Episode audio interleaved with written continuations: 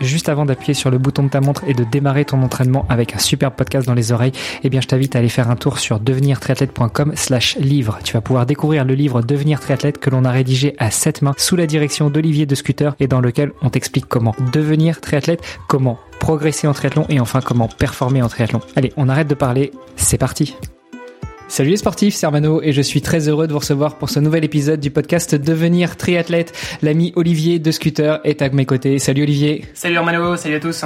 Et cette semaine, nous allons re parler vélo longue distance. Euh, on avait fait toute une série un petit peu sur euh, l'ultra distance euh, au tout début du podcast, mais ça faisait longtemps qu'on n'en avait pas parlé spécifiquement. Donc aujourd'hui, avec notre invité, on va pouvoir aborder ce sujet-là. c'est un nom que forcément vous devez connaître si vous gravitez un petit peu autour du monde du vélo, du gravel, de l'ultra distance. Je veux parler d'Arnaud Manzanini. Salut Arnaud. Bonjour, bonjour, merci pour l'invitation. Je suis ravi d'échanger avec vous. Eh ben écoute, c'est un, un, plaisir. on en parlait en off. Souviens-toi, on s'est rencontrés physiquement fin 2019 à une rencontre de podcasteurs sportifs à Paris. Euh, d'ailleurs, on passe un petit coucou à, toutes celles et tous ceux qui étaient là. Euh, alors, je me, je me souviens plus exactement de tous ceux euh, qui qui étaient présents autour de, de la table, mais mais bon, c'était organisé par Barthélémy Fent du podcast Extraterrien. Tu étais là, je t'avais rencontré, tu avais une barbe beaucoup plus fournie à l'époque. tu vas pouvoir nous raconter un, petit peu ce qui s'est passé depuis. Bah, un peu plus foncé peut-être aussi. ouais, un peu plus foncé et un peu plus fourni. Tu vas pouvoir me, me raconter un petit peu tout ce qui s'est passé depuis. Mais en tout cas, pour commencer, on a une tradition dans ce podcast c'est qu'on laisse toujours les premières minutes à notre invité pour qu'il se présente. Donc dis-nous tout, qui est Arnaud Manzanini Alors c'est toujours une question auquel j'ai beaucoup de mal à répondre. C'est-à-dire je la pose souvent à mes invités, mais c'est vrai que répondre moi-même à cette question, qui es-tu, qu'est-ce que tu fais, euh, ça a toujours été un peu compliqué. Alors qui je suis? Ben écoute, euh, je pense être un passionné de sport outdoor avant tout et de rencontres euh, et de rencontres. Mais que rencontre, ça peut être rencontre avec une personne, une population, mais aussi avec un pays. Euh, puisqu'à travers mes différentes aventures cyclistes, bah, j'ai eu la chance euh, de visiter, de poser mes roues sur euh, beaucoup de, régions d'Europe et notamment aussi au, en Amérique du Nord. Donc voilà, j'ai 49 ans, je vais avoir 50 cette année, c'est pour ça que je reste à 49, tu vois. Je dis pas 50, voilà. J'ai 49 ans, et quelques mois à la cinquantaine. J'ai quatre enfants, je suis basé à Lyon. Euh, et je fais, euh, j'ai plusieurs activités. Euh, c'est pour ça que c'est difficile de dire précisément ce que je fais parce que je fais plusieurs euh, plusieurs activités. J'ai eu un passé euh, de sportif de haut niveau en cyclisme. mais n'ayant pas les compétences et les capacités physiologiques pour passer professionnel, très clairement, mais j'avais un bon niveau amateur sur de cyclisme sur route. Voilà. Et puis au niveau professionnel, j'ai passé une grande partie de ma carrière pro dans l'immobilier, où j'étais agent immobilier avec des agences immobilières, manager une équipe d'agents commerciaux. J'ai travaillé également cinq ans chez Apple. Euh, c'est un très très bon souvenir. J'ai passé très très bons moments euh, dans cette structure, dans des moments difficiles, et je pense que cette structure m'a permis de me relancer dans la vie, très clairement. Et puis, ben, le, le cyclisme ultra est, est, arrivé dans ma vie, et puis, euh, et puis, bah, ça a changé, euh, ça a changé plein de choses. Je pense qu'on va en parler. Donc voilà, voilà un peu euh, qui je suis et ce que je fais. On va rentrer dans le détail, je pense. Moi, je, je te rejoins sur le 49, presque 50, mais pas encore 50. Moi, tu vois, aujourd'hui, je, je passe de mon statut de 40, de marathonnaire parce que j'avais 42 ans à celui de passer dans le 43e bah, kilomètre dans la, dans la 43e année. Donc je, je passe un, je passe un cap. Tu nous dis, tu as un, ancien passif de sportif de niveau, mais euh, mais t'avais pas forcément les qualités euh, physiologiques pour euh, devenir pro. C'était à quelle époque et ça voulait dire quoi à ce moment-là, avoir les capacités physiologiques pour devenir pro? Alors c'était, j'ai commencé le vélo très tard. C'est-à-dire que j'ai, par contre, j'ai toujours voulu faire du vélo depuis tout petit. Et puis j'ai habité dans une petite ville de campagne en Saône-et-Loire et qui était la ville, qui est la ville de Guignon. Et là-bas, c'était le foot en fait. Voilà, à cette époque, c'était le football. Et donc j'ai fait du foot comme tout le, comme quasiment tous les enfants de, de cette ville.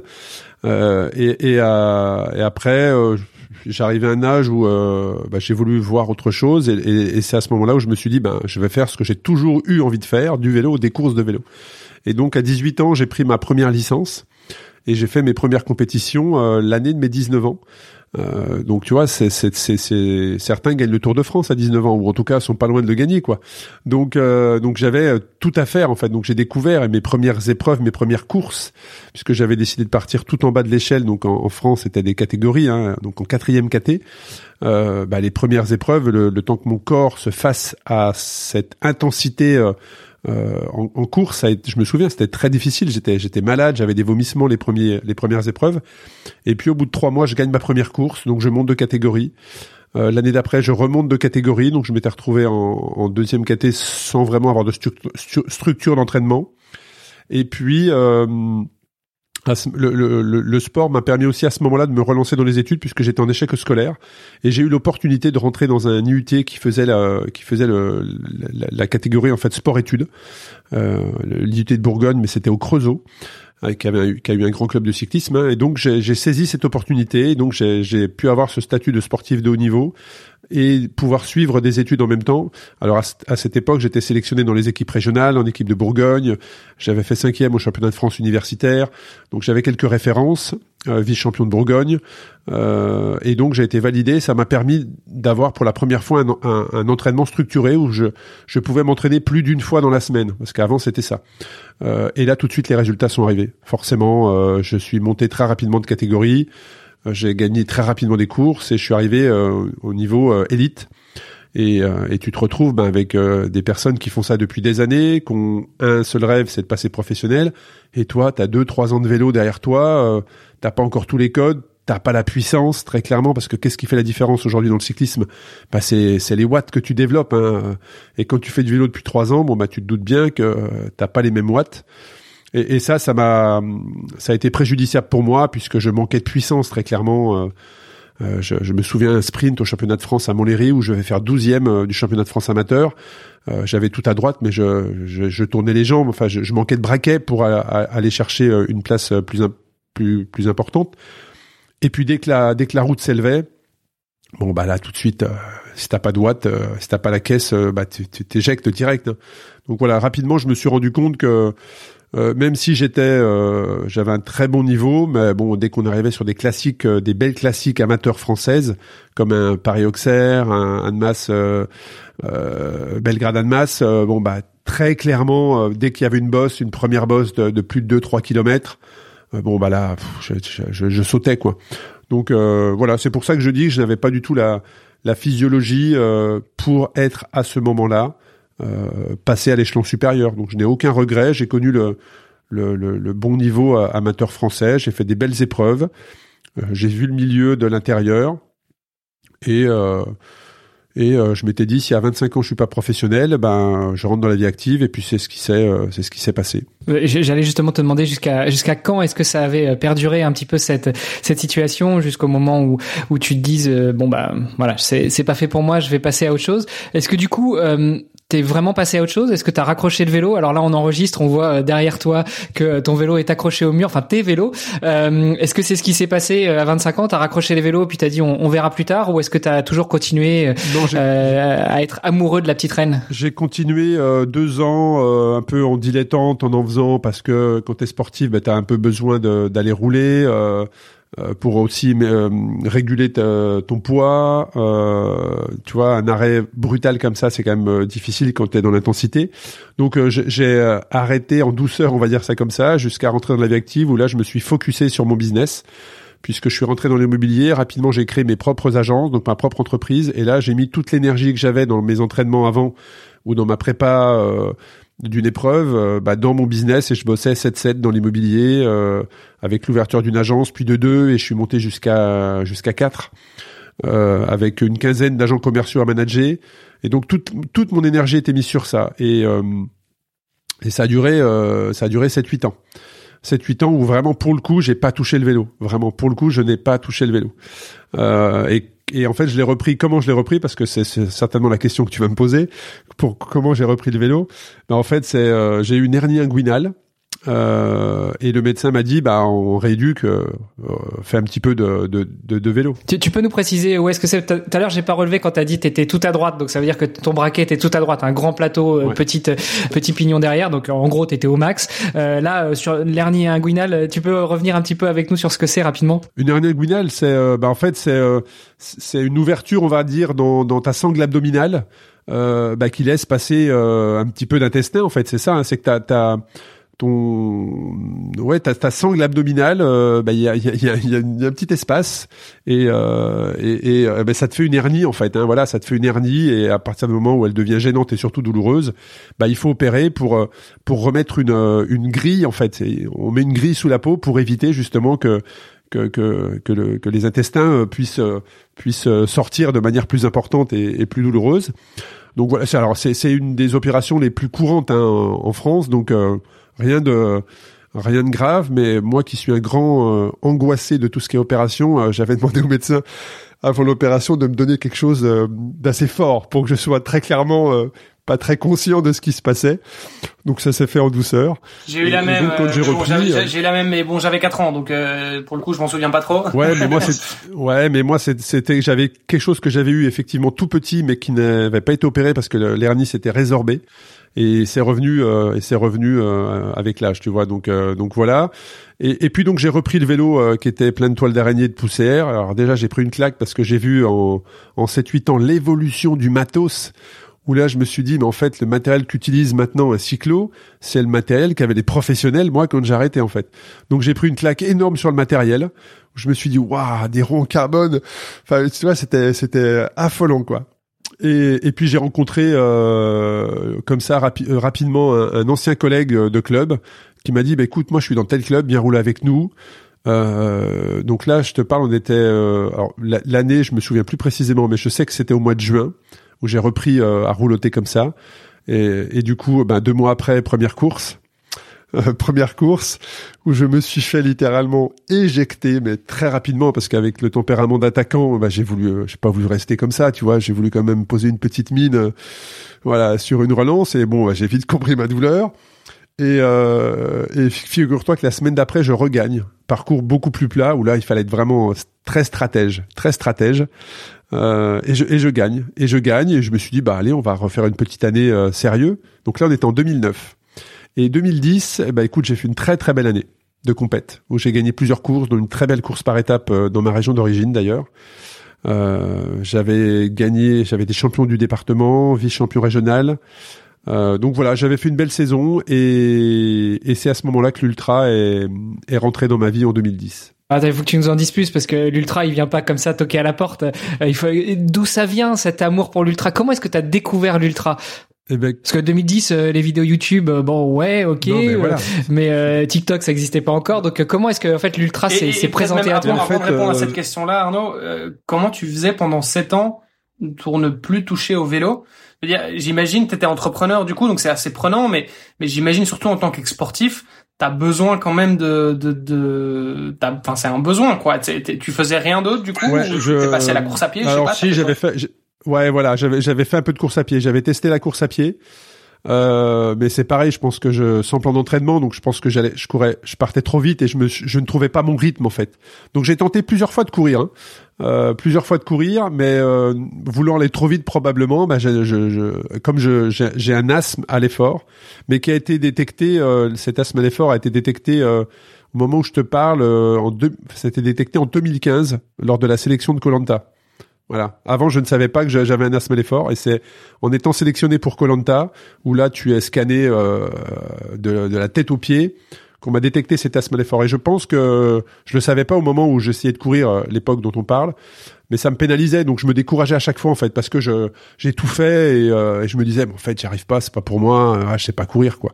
Donc je, je, faisais un peu de course à pied quand même pour m'entretenir, et puis je faisais un petit peu de salle, voilà, un petit peu de muscule, comme tout le monde, t'as un peu de temps, tu vas tu vas tu vas t'entretenir euh, ce qui ça n'existait pas avant le dans ces années-là le le tu sais ce qu'on appelle en salle maintenant là le j'ai perdu le nom. Le CrossFit? Voilà, exactement. Le CrossFit, voilà, mais mais euh, que j'en ai fait pendant deux ans d'ailleurs euh, sur Paris. C'est c'est extraordinaire en termes de préparation physique, c'est c'est génial. Mais donc voilà, je m'entretenais un petit peu en salle, un petit peu de de, de spinning rapidement, mais mais sans plus quoi. Vraiment pas de route. voilà, j'étais vraiment focus sur mon business. Et donc l'ultra, comment est arrivé l'ultra? Ben, En fait, c'est que au bout d'un an et demi d'avoir euh, d'être remonté sur un vélo et de tourner euh, quasiment tous les dimanches avec les mêmes personnes autour d'un clocher euh, pour repartir avec une bouteille de rouge et un sauciflard. tu vois, quand t'as des enfants et tout, tu te dis bon, est-ce que ça a vraiment du sens? Et, en fait, comment j'ai découvert l'ultra? Ben, c'est en tapant sur Google aventure vélo USA que Race Cross America est ressorti. Et en fait, je me suis dit mais comment est-ce possible je, je, fais du vélo depuis des années, qu'on ne m'ait jamais parlé de cette course qui existe depuis 30 ans à l'époque. comment c'est possible en fait? Moi qui suis amoureux du vélo, qui a côtoyé le, haut niveau amateur. comment on ne, m'a jamais parlé de cette course, qui était une course de vélo euh, qui traverse les États-Unis d'Amérique en fait. Euh, et donc j'ai creusé, j'ai creusé, et je me suis dit rapidement, mais en fait, il faut que je sois au départ. Il faut que je, il faut que je fasse cette course, sans aucune notion de tout ce que ça nécessitait derrière. Là, on était vraiment dans le le, le, rêve. Attends, attends, attends. Je, je, me permets de te couper, mais euh, quand tu dis t'as creusé, t'as creusé.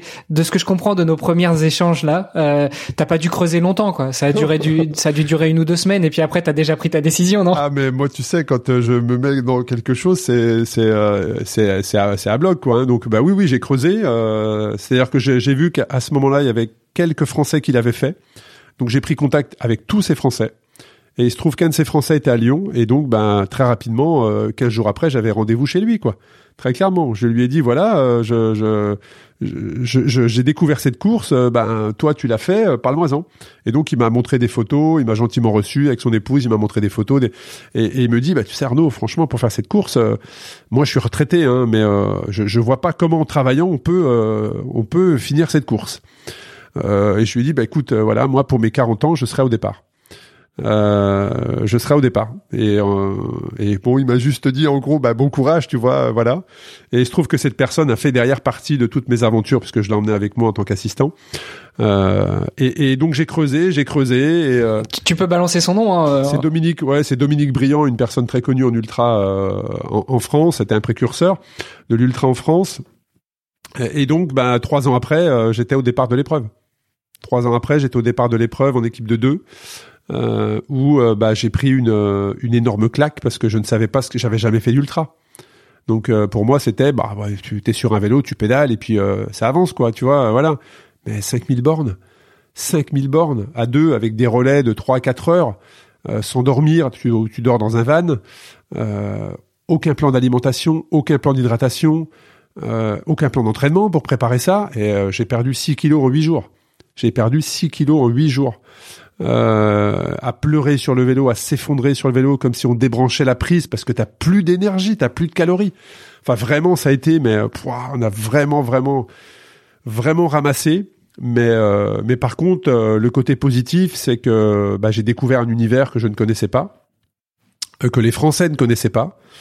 Euh, quand je suis arrivé aux États-Unis, que j'ai vu les moyens financiers qui étaient mis en place pour les équipes de 8 qui étaient financées par des entreprises qui allaient se servir de cette image-là et de cette épreuve-là pour véhiculer les valeurs de l'entreprise pendant des années, euh, moi je me suis dit waouh quoi, c'est génial quoi, tu vois, je me je me suis dit mais mais mais mais, mais c'est génial de réseau, enfin tous ces moyens mis en place, il faut absolument pourquoi ça n'existe pas en France? Tu vois, on est le pays du Tour de France. Un, comment comment ça se fait comme on n'a jamais parlé? Que, les cyclistes français ne connaissent pas cette épreuve. Deux, pourquoi cette discipline n'existe pas en France? Parce qu'à part des courses de vélo, euh, l'ultra, il y avait le Paris-Brest-Paris, mais qui n'était pas encore l'effet de mode qu'il y a maintenant. Euh, il y a le Paris-Brest-Paris qui est là tous les quatre ans. Euh, mais à part ça, il y avait rien, en fait, tu vois.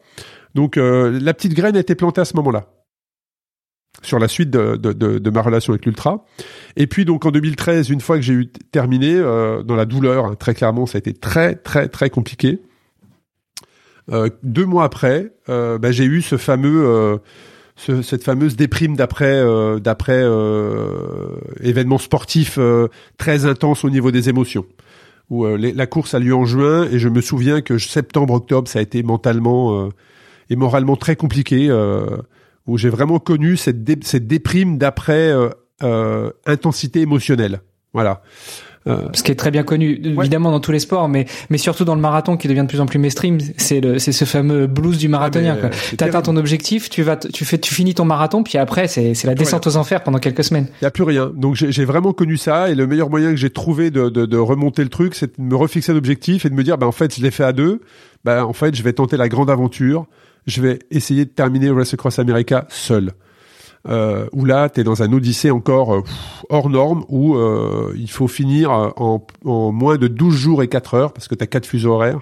Donc 12 jours et 4 heures, la traversée du continent nord-américain, donc tu traverses un pays, un continent, 5000 kilomètres, en moins de 12 jours et 4 heures. Donc je laisserai les gens faire leurs petits calculs pour savoir combien de kilomètres minimum par jour, mais c'est un truc de dingue. C'est un truc de dingue, il faut être qualifié, euh, il faut, faut monter une équipe, c'est un gros budget euh, faut être entrepreneur hein, parce qu'il faut aller chercher de l'argent, défendre des projets. Euh, euh, faut pas avoir peur de la frustration parce qu'on un on te prend pour un fou, deux bah il faut récupérer euh, de l'oseille pour pour emmener tout le monde parce que pour un Européen le plus gros budget c'est les billets d'avion très clairement. Surtout quand il va entre 8 et 12, hein, qui est le minimum pour avoir une bonne assistance. Euh, et donc, bah, c'est ce projet-là qui m'a permis de remonter la tête, où j'ai rappelé tous mes équipiers. Je leur ai dit, ben, si on part dans un an et demi, euh, est-ce que vous me suivez? Et 90% euh, m'ont dit euh, ouais, on te suit, on y va. Et là, bah, le projet a été relancé. J'ai retrouvé le sourire, j'ai retrouvé l'envie de refaire du vélo et, et pour le coup, je me suis dit alors là, là, t'as une chance incroyable de pouvoir être au départ. Donc tu vas te préparer, mais comme un dingue, et tu te feras aucun cadeau. Euh, et donc, bah, pendant l'année qui a suivi, j'ai monté le projet financièrement, c'est-à-dire que j'ai été chercher des fonds pour financer tout ça. Euh, j'ai été chercher des personnes pour compléter mon équipe, mais avec des compétences que j'estimais nécessaires pour euh, m'aider à, aller au bout de l'aventure, donc comme un kiné, un ostéo, un masseur. Euh, voilà, j'ai validé un chef d'équipe parce qu'il est important de ne parler. C'est mon avis, hein, c'est vraiment mon avis. Dans ce type d'épreuve, il est important de ne parler qu'à une seule personne, et il est important qu'une seule personne te parle. Donc ça veut dire qu'il faut identifier une personne en qui tu as extrêmement confiance, en qui tu te prépares mentalement à ne jamais remettre en doute ce qu'il va te dire, même si tu es euh, désorienté, fatigué, euh, t'es plus du tout lucide. Euh, il faut que tu te sois convaincu avant de ne jamais remettre en question ce qu'elle va te dire. Et donc tout ça avait été validé avant. Et puis ben sept mois avant l'épreuve, là je me suis focusé sur ma préparation physique et tout en travaillant. Tout en travaillant, j'ai pris zéro jour de congé pour préparer cette épreuve, puisque je venais de rentrer chez Apple.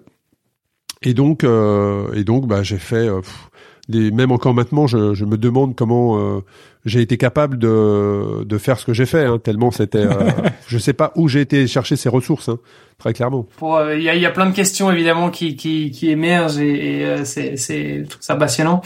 pour revenir peut-être sur, sur parce que tu parles du chef d'équipe. Le chef d'équipe, c'est c'est ton coach ou bien c'est vraiment un chef d'équipe et puis il y a un coach en plus? Euh, non, j'avais pas de, j'avais pas, j'ai pas, j'avais pas pris de coach pour me préparer parce qu'aujourd'hui, euh, très peu de coachs connaissent ces disciplines à cette époque. Hein. Euh, il y a de ça 9 ans, hein, euh, très peu de coachs connaissaient la discipline. Donc les coachs qui à l'époque voulaient te coacher te faisaient une prépa, mais pour de la route en fait. Tu vois, dès que tu leur dis que tu vas faire 5000, euh, bah, comment on se prépare à ça en fait Tu vois, comment on fait une prépa euh, c'est comme si, euh, euh, je sais pas, on revient en arrière, on revient à l'époque où l'Ironman est arrivé. ben les premiers entraîneurs, ben personne savait préparer un Ironman en fait. donc tu avais des entraîneurs dans chaque discipline, dans chaque discipline probablement très bon, mais un entraîneur qui était capable de te préparer sur les trois, ben il a fallu plusieurs années pour que ça se structure. Ben, là, c'était un peu pareil. Donc, je me suis fait ma propre prépa parce que je savais où j'allais. C'est-à-dire que je savais, je connaissais le parcours, je connaissais la fatigue, je connaissais la difficulté et donc bah, je me suis fait euh, moi-même mon propre programme en fonction de ma propre expérience et de la difficulté que j'allais rencontrer, qui était la lutte contre le sommeil, la lutte contre la fatigue, euh, le fait de se lever alors qu'on n'a pas envie et qu'on a à peine dormi, bah, il faut se lever pour reprendre son vélo, le fait de s'habiller en cinq minutes et d'être sur son vélo cinq minutes après à ce qu'on t'ait réveillé. Enfin voilà, c'était vraiment un gros travail mental sur ça et après le physique, bah, il faut qu'il soit bon très clairement, pour te dire, entre le 1er janvier et, le jour du départ, j'avais accumulé euh, en moins de six mois, j'avais 12 000 bornes. Donc c'est un rythme de coureur professionnel, hein, euh, très clairement. Donc en fait, quand j'étais pas au travail, j'étais sur mon vélo, très clairement. Hein. C'était euh, là, il faut que tu fasses un deal avec la personne qui vive avec toi, en te disant voilà, c'est sept mois, voilà, il faut que tout soit validé à ce niveau-là, parce que si t'as pas cette liberté d'esprit également dans ta tête, c'est compliqué. Donc moi j'avais la confiance de, de ma famille et, euh, et, et, donc bah, c'était c'était magnifique, c'était une chance incroyable de pouvoir préparer euh, cette épreuve. Et puis après je me suis présenté au départ, euh, je me suis présenté au départ euh, avec la peur au ventre parce que je savais hein, dans quoi j'allais. C'est c'est c'est faut avoir beaucoup d'audace pour euh, oser être au départ. Donc j'étais au départ avec une trouille incroyable, mais en même temps avec une, une concentration et un niveau d'engagement que je n'ai probablement jamais retrouvé. C'est-à-dire que je me demande encore chaque jour comment j'ai fait pour être autant engagé à ce moment-là dans cet objectif-là. C'est c'est on, parle beaucoup de parfois de, de, la force de l'engagement et euh, c'est vrai que c'est impressionnant. Moi, je me souviens être au départ, regarder ce, cet horizon, cette première ligne droite, et, et de me dire, euh, je, je, dois finir en fait. Je, il n'y a, a, pas d'autre solution. J'ai pas, je n'aurais pas 36, 36 euh, possibilités. Je n'aurais pas probablement d'autres chances dans ma vie que celle-ci en fait de terminer l'épreuve. Voilà. Donc euh, ça, c'est une chance qui m'est offerte euh, je dois, je dois terminer. Donc il y avait plus d'après. C'est-à-dire que si tu me disais, tiens, qu'est-ce que tu vas faire dans 15 jours, qu'est-ce que tu vas faire dans un an, il y avait rien. Il y avait vraiment ces 5000 kilomètres à faire. Et, et, et, quel que soit le moyen, je devais réussir, je devais terminer. Ça, je me rappelle, c'était très très fort en moi. Et puis, ben, et puis, ben, l'aventure s'est lancée. Euh, les blessures sont arrivées très très tôt. J'ai souffert euh, très très tôt. Et puis euh, après, on a eu des péripéties, euh, panne de camping-car, euh, on s'est retrouvé l'équipe divisée, j'ai dû dormir. Euh, même pas allongé, je pouvais même pas dormir allongé dans un van, donc dans des conditions de récup qui étaient pas top. Mais l'aventure, l'aventure a quand même été au bout. J'ai terminé. et puis, bah, neuf ans après, j'ai toujours le meilleur temps français là-bas. Donc, donc c'était c'était une épreuve d'une extrême difficulté euh, assez traumatisante, notamment la relation avec le sommeil. Mais par contre, de l'avoir fait, ça, ça, change ta vie derrière. Enfin, moi, en tout cas, ça, ça, je pensais que ça allait être la fin d'un chapitre, tu vois. Pour beaucoup, la Race Cross America est un aboutissement. C'est-à-dire que tu fais d'ultra, tu fais des Paris-Brest, tu fais des, des courses de long, et puis bah, le, le Graal, c'est la Race Cross America. Ben moi, j'ai commencé par la Race Cross America direct. Et derrière, bah, ça a ouvert un champ des perspectives, euh, ça a changé ma vie professionnelle, ça a eu un impact énorme derrière sur euh, sur moi. Et pourquoi t'as commencé par ça? Est-ce que, enfin, parce que c'est un peu de la folie de se dire, euh, je pars sur le truc le plus dur. Là, en général, effectivement, comme tu le dis, voilà, il y a des ultras, il y en a d'autres. C'était quoi le max que t'avais fait avant et, pourquoi tu Alors, je m'étais bien préparé. Cette fois-là, je m'étais préparé.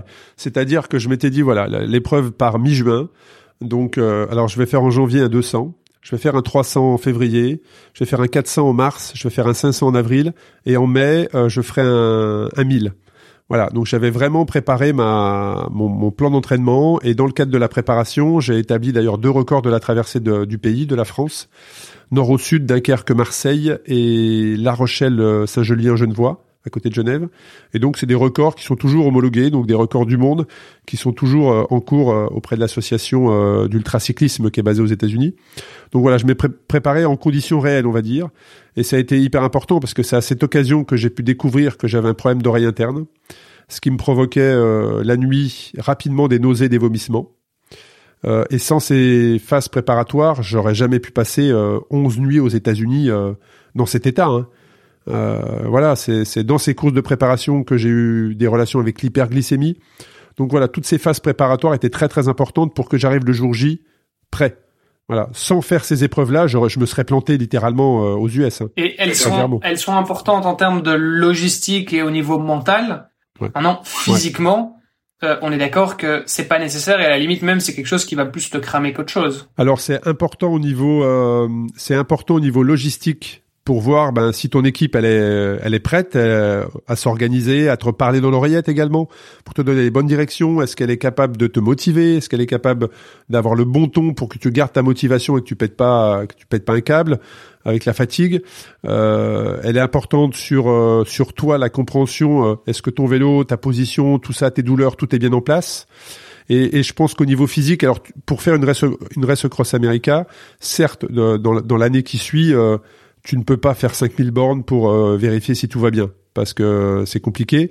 Mais par contre, c'est moi je trouve que le au moins le 1000 euh, est important parce que ça te permet de, de te connaître et de voir dans quel état tu es au bout de 500 bornes, au bout de 800 bornes, au bout de 1000 bornes, comment tu es, comment toi, ton corps réagit à ces kilomètres-là, comment tu réagis à la nuit.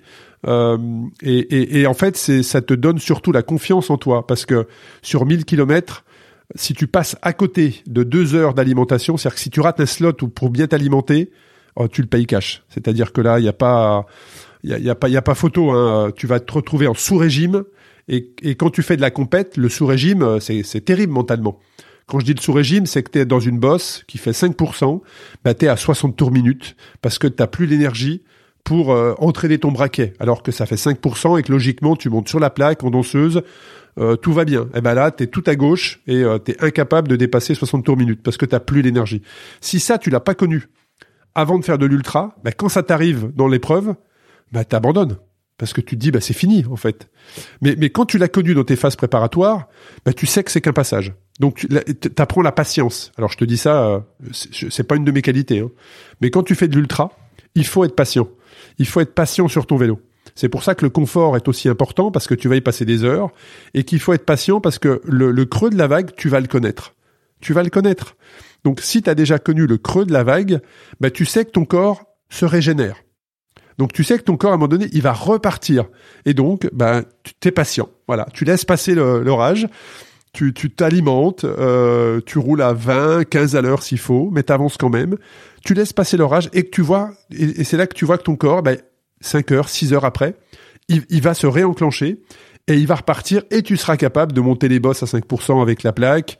Voilà. Et si ça, tu l'as pas connu dans tes phases euh, d'entraînement, eh ben, le jour de l'épreuve, si ça t'arrive, t'abandonnes parce que tu penses que c'est fini, alors que non, tu découvres que le corps a des ressources. Mais peut-être pour compléter, euh, tu disais tout à l'heure que euh, quand tu as découvert la Race Cross America, tu te disais mais pourquoi moi, euh, enfin amoureux de sport et, et, cycliste amateur au sens le plus noble du terme, je ne connaissais pas ça. Je pense qu'il y a deux mondes en fait entre le cyclisme sur route et l'ultracyclisme et à la course à pied.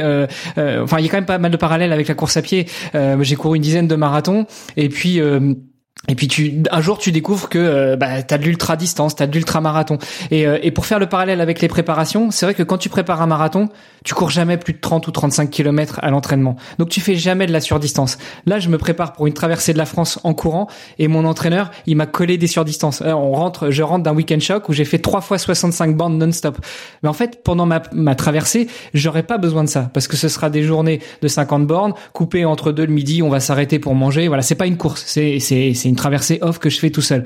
Mais comme il m'a dit et c'est ça rejoint exactement ce que tu disais, il faut que tu t'y prépares parce que quand tu arrives au 50e, t'as plus rien à bouffer t'as plus d'énergie, ton corps il est, il te dit stop quoi. Tu tu t'assieds sur un banc, tu mets la tête entre les mains et puis tu dis non je peux plus, je peux plus, je peux plus.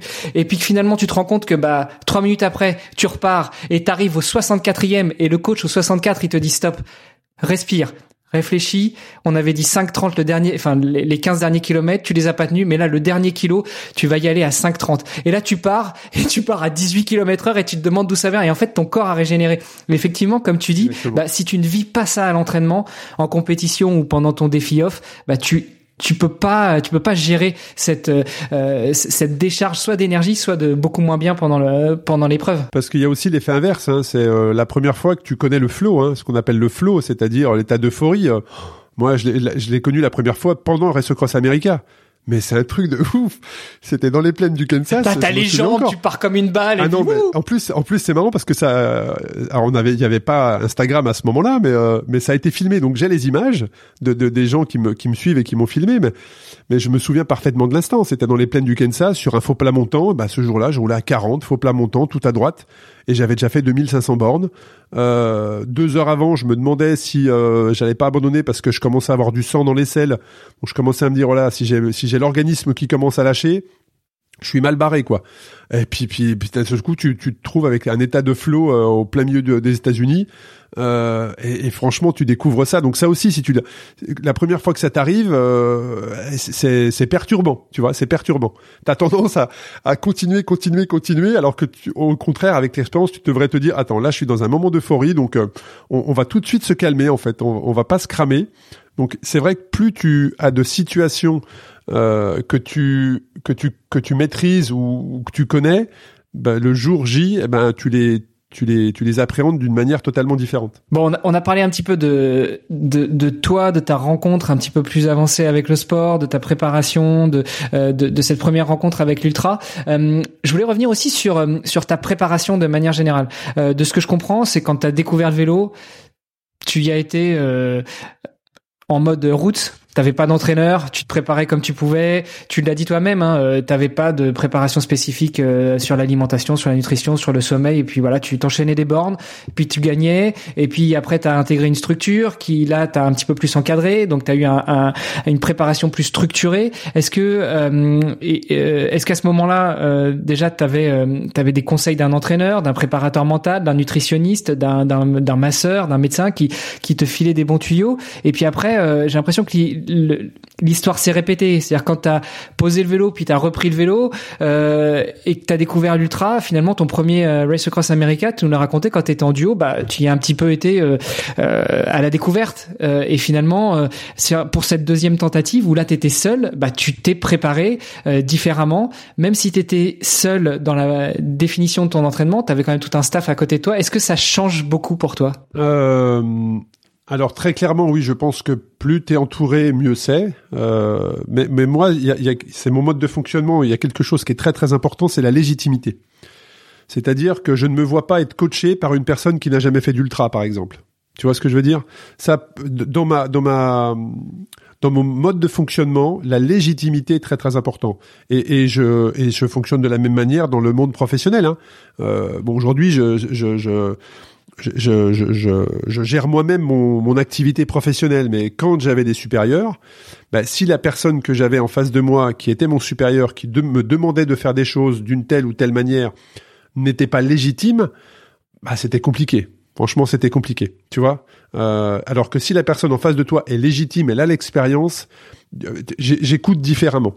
Et, là, en ultra, ben en ultra, euh, il y a personne qui était capable de me, de me produire un, un programme d'entraînement parce que en France, en tout cas, je parle en France, parce que personne ne connaissait ne connaissait l'ultra euh, en mode euh, race cross américain. Moi, quand j'ai fait la race cross américain, il y avait il y avait seulement quatre solos qui avaient terminé en France. Quatre solos. C'est voilà, quatre solos quoi. Donc euh... ouais, mais si on, si on, veut pousser le bouchon un peu plus loin, qu'est-ce qui t'empêchait en 2009 Il y avait déjà plein de moyens de communication. Qu'est-ce qui t'empêchait d'aller chercher un coach aux États-Unis, par exemple? Oui, j'aurais pu. Oui, oui, très clairement, très clairement, j'aurais pu. Effectivement. Mais après, c'est une histoire de coût aussi. Hein. Ça veut dire comment tu le finances, comment, euh, tu vois, c'est une histoire de coût.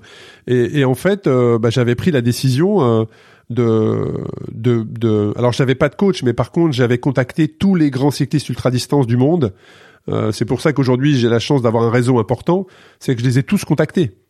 Euh, voilà, j'ai envoyé, euh, il y avait Facebook par contre, j'ai envoyé un message à tout le monde en disant voilà, moi je vais faire la Race Cross America, qu'est-ce que tu peux me conseiller en préparation, en hydratation, en alimentation, tout, voilà. Et, certains m'ont pas répondu, mais beaucoup m'ont répondu. Et là j'ai pris beaucoup beaucoup d'informations de personnes qui étaient légitimes tu vois, parce qu'elles avaient terminé, voilà, elles avaient terminé l'épreuve. Et, et, euh, et, donc c'est comme ça que j'ai pu euh, bah, faire mon petit puzzle et euh, assembler pièce par pièce et, et, arriver à une prépa et, et, avec le recul j'étais dans une forme excellente au départ. J'étais affûté, j'étais prêt, j'étais, j'avais des bornes, j'avais confiance, donc à, refaire ma et, en plus il y avait aussi cette particularité que je travaillais à côté. C'est-à-dire que je pouvais pas m'entraîner choisir mes euh, tiens aujourd'hui fait mauvais. Non je vais faire du home trainer connecté. Ça n'existait pas à l'époque le home trainer connecté je rappelle. Donc il faisait mauvais fallait aller rouler dehors. Voilà. Alors que maintenant je fais quasiment toute ma prépa en intérieur.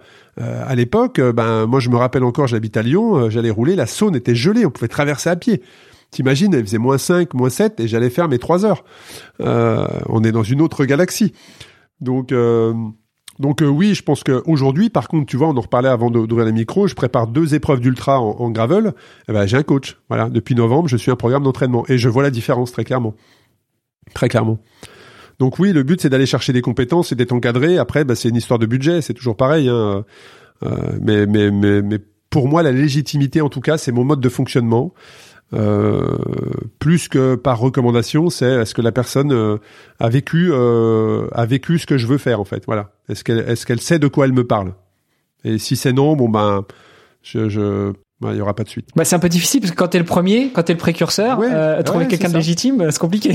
Exactement, exactement. Et t'as as parlé plusieurs fois de budget. Euh, autant bon le vélo à partir du moment où tu as ton vélo évidemment et que tu as envie de faire de, de, de l'ultra en tant que tel bah rien ne t'empêche de, de, de partir euh, je sais pas le vendredi soir et de revenir le dimanche midi et, de faire ta, ta petite micro aventure de ton côté. Et au final ça te coûtera pas grand chose si ce n'est peut-être euh, quelques croissants les boulangeries et autres et, sur la route et voilà. Euh, et nous de chambre à air de rechange. Mais mais euh, bon une, une race cross America pour le coup effectivement on peut imaginer que c'est un autre budget. Tu parlais de 8 à 12 personnes dans l'équipe. C'est énorme ça représente quoi si, si je veux faire euh, alors je, je, dis pas que je vais le faire mais si Hermano au moins on a envie de faire euh, un truc comme ça. Combien ou euh, quelqu'un un, de nos auditeurs plutôt parce que alors moi je, je peux te donner j'ai participé à Race Cross America j'ai participé à Race Cross America à trois reprises. Deux sur le vélo et une en tant que coach où je, je manageais toute l'équipe. La première fois où j'ai participé à Race Cross America donc c'était en équipe de deux. On avait, je pense, le plus petit budget qu'il y a jamais eu sur cette épreuve euh, on était à 19 000 euros de budget. Alors tout compris, hein. Y compris les billets d'avion, les bagages et tout, ah, parce que mine de rien, on se dit euh, ouais, bah, un billet d'avion pour les États-Unis c'est 500 balles, ouais, mais quand tu me prends le vélo avec, plus les valises, plus tout. ouais, ouais, on n'est pas sur euh, voilà Los Angeles, Paris, Los Angeles, Lyon, Paris, Los Angeles, donc euh, quand tu prends les billets d'avion, l'hôtel, parce qu'il faut pas y aller la veille, hein, tu vas trois quatre jours avant, plus tu sais pas quand est-ce que tu vas arriver, donc tu, tu, tu estimes à peu près une date de retour. Euh, tu peux mettre 8 jours, mais comme tu peux mettre 12 jours. Donc voilà, donc euh, tout ça, on était à 19 000 euros, mais euh, mais c'était la misère. On était à deux, 19 000 euros, mais par contre, euh, on n'avait plus de budget à la fin pour la bouffe. Enfin, les assistants mangeaient quasiment que dalle. Enfin, c'était une catastrophe. On était dans des conditions précaires. Enfin, c'était euh, donc Et voilà, de combien pour, pour moi, si t'as 19 000 de, si t'as 19 000 de budget, très clairement, faut pas y aller. Tu prends un risque. Tu prends un risque pour toi. Tu prends un risque pour tes assistants parce que nous, on avait six assistants. Hein, on est parti à 8, donc 6 assistants, mais 6 assistants pour conduire deux véhicules, tourner pour se relayer, sachant qu'ils doivent être minimum deux pour te suivre, non-stop, 24-24. Euh, ben, au bout d'un moment, qu'est-ce qui s'est passé? C'est que tout le monde était tellement épuisé qu'on est obligé de s'arrêter. Tous. Et là, quand tu fais une épreuve d'ultra sur Race Cross America et que l'équipe ne roule plus, ben c'est pas possible. Et on ne pouvait plus se relayer nous sur le vélo parce que toute l'équipe d'assistance était fatiguée et elle ne pouvait plus on n'avait même pas deux personnes qui étaient capables de te suivre en, en voiture. Donc on est obligé de s'arrêter. Et là, bon bah là, c'est mort. Tu peux plus espérer quoi que ce soit. Euh, mais par contre, pour notre sécurité, pour que l'équipe d'assistance n'ait pas d'accident en voiture, elle ne te renverse pas. Parce que c'est arrivé que l'équipe, la voiture suiveuse, renverse le coureur, parce que le chauffeur s'endort, tu vois.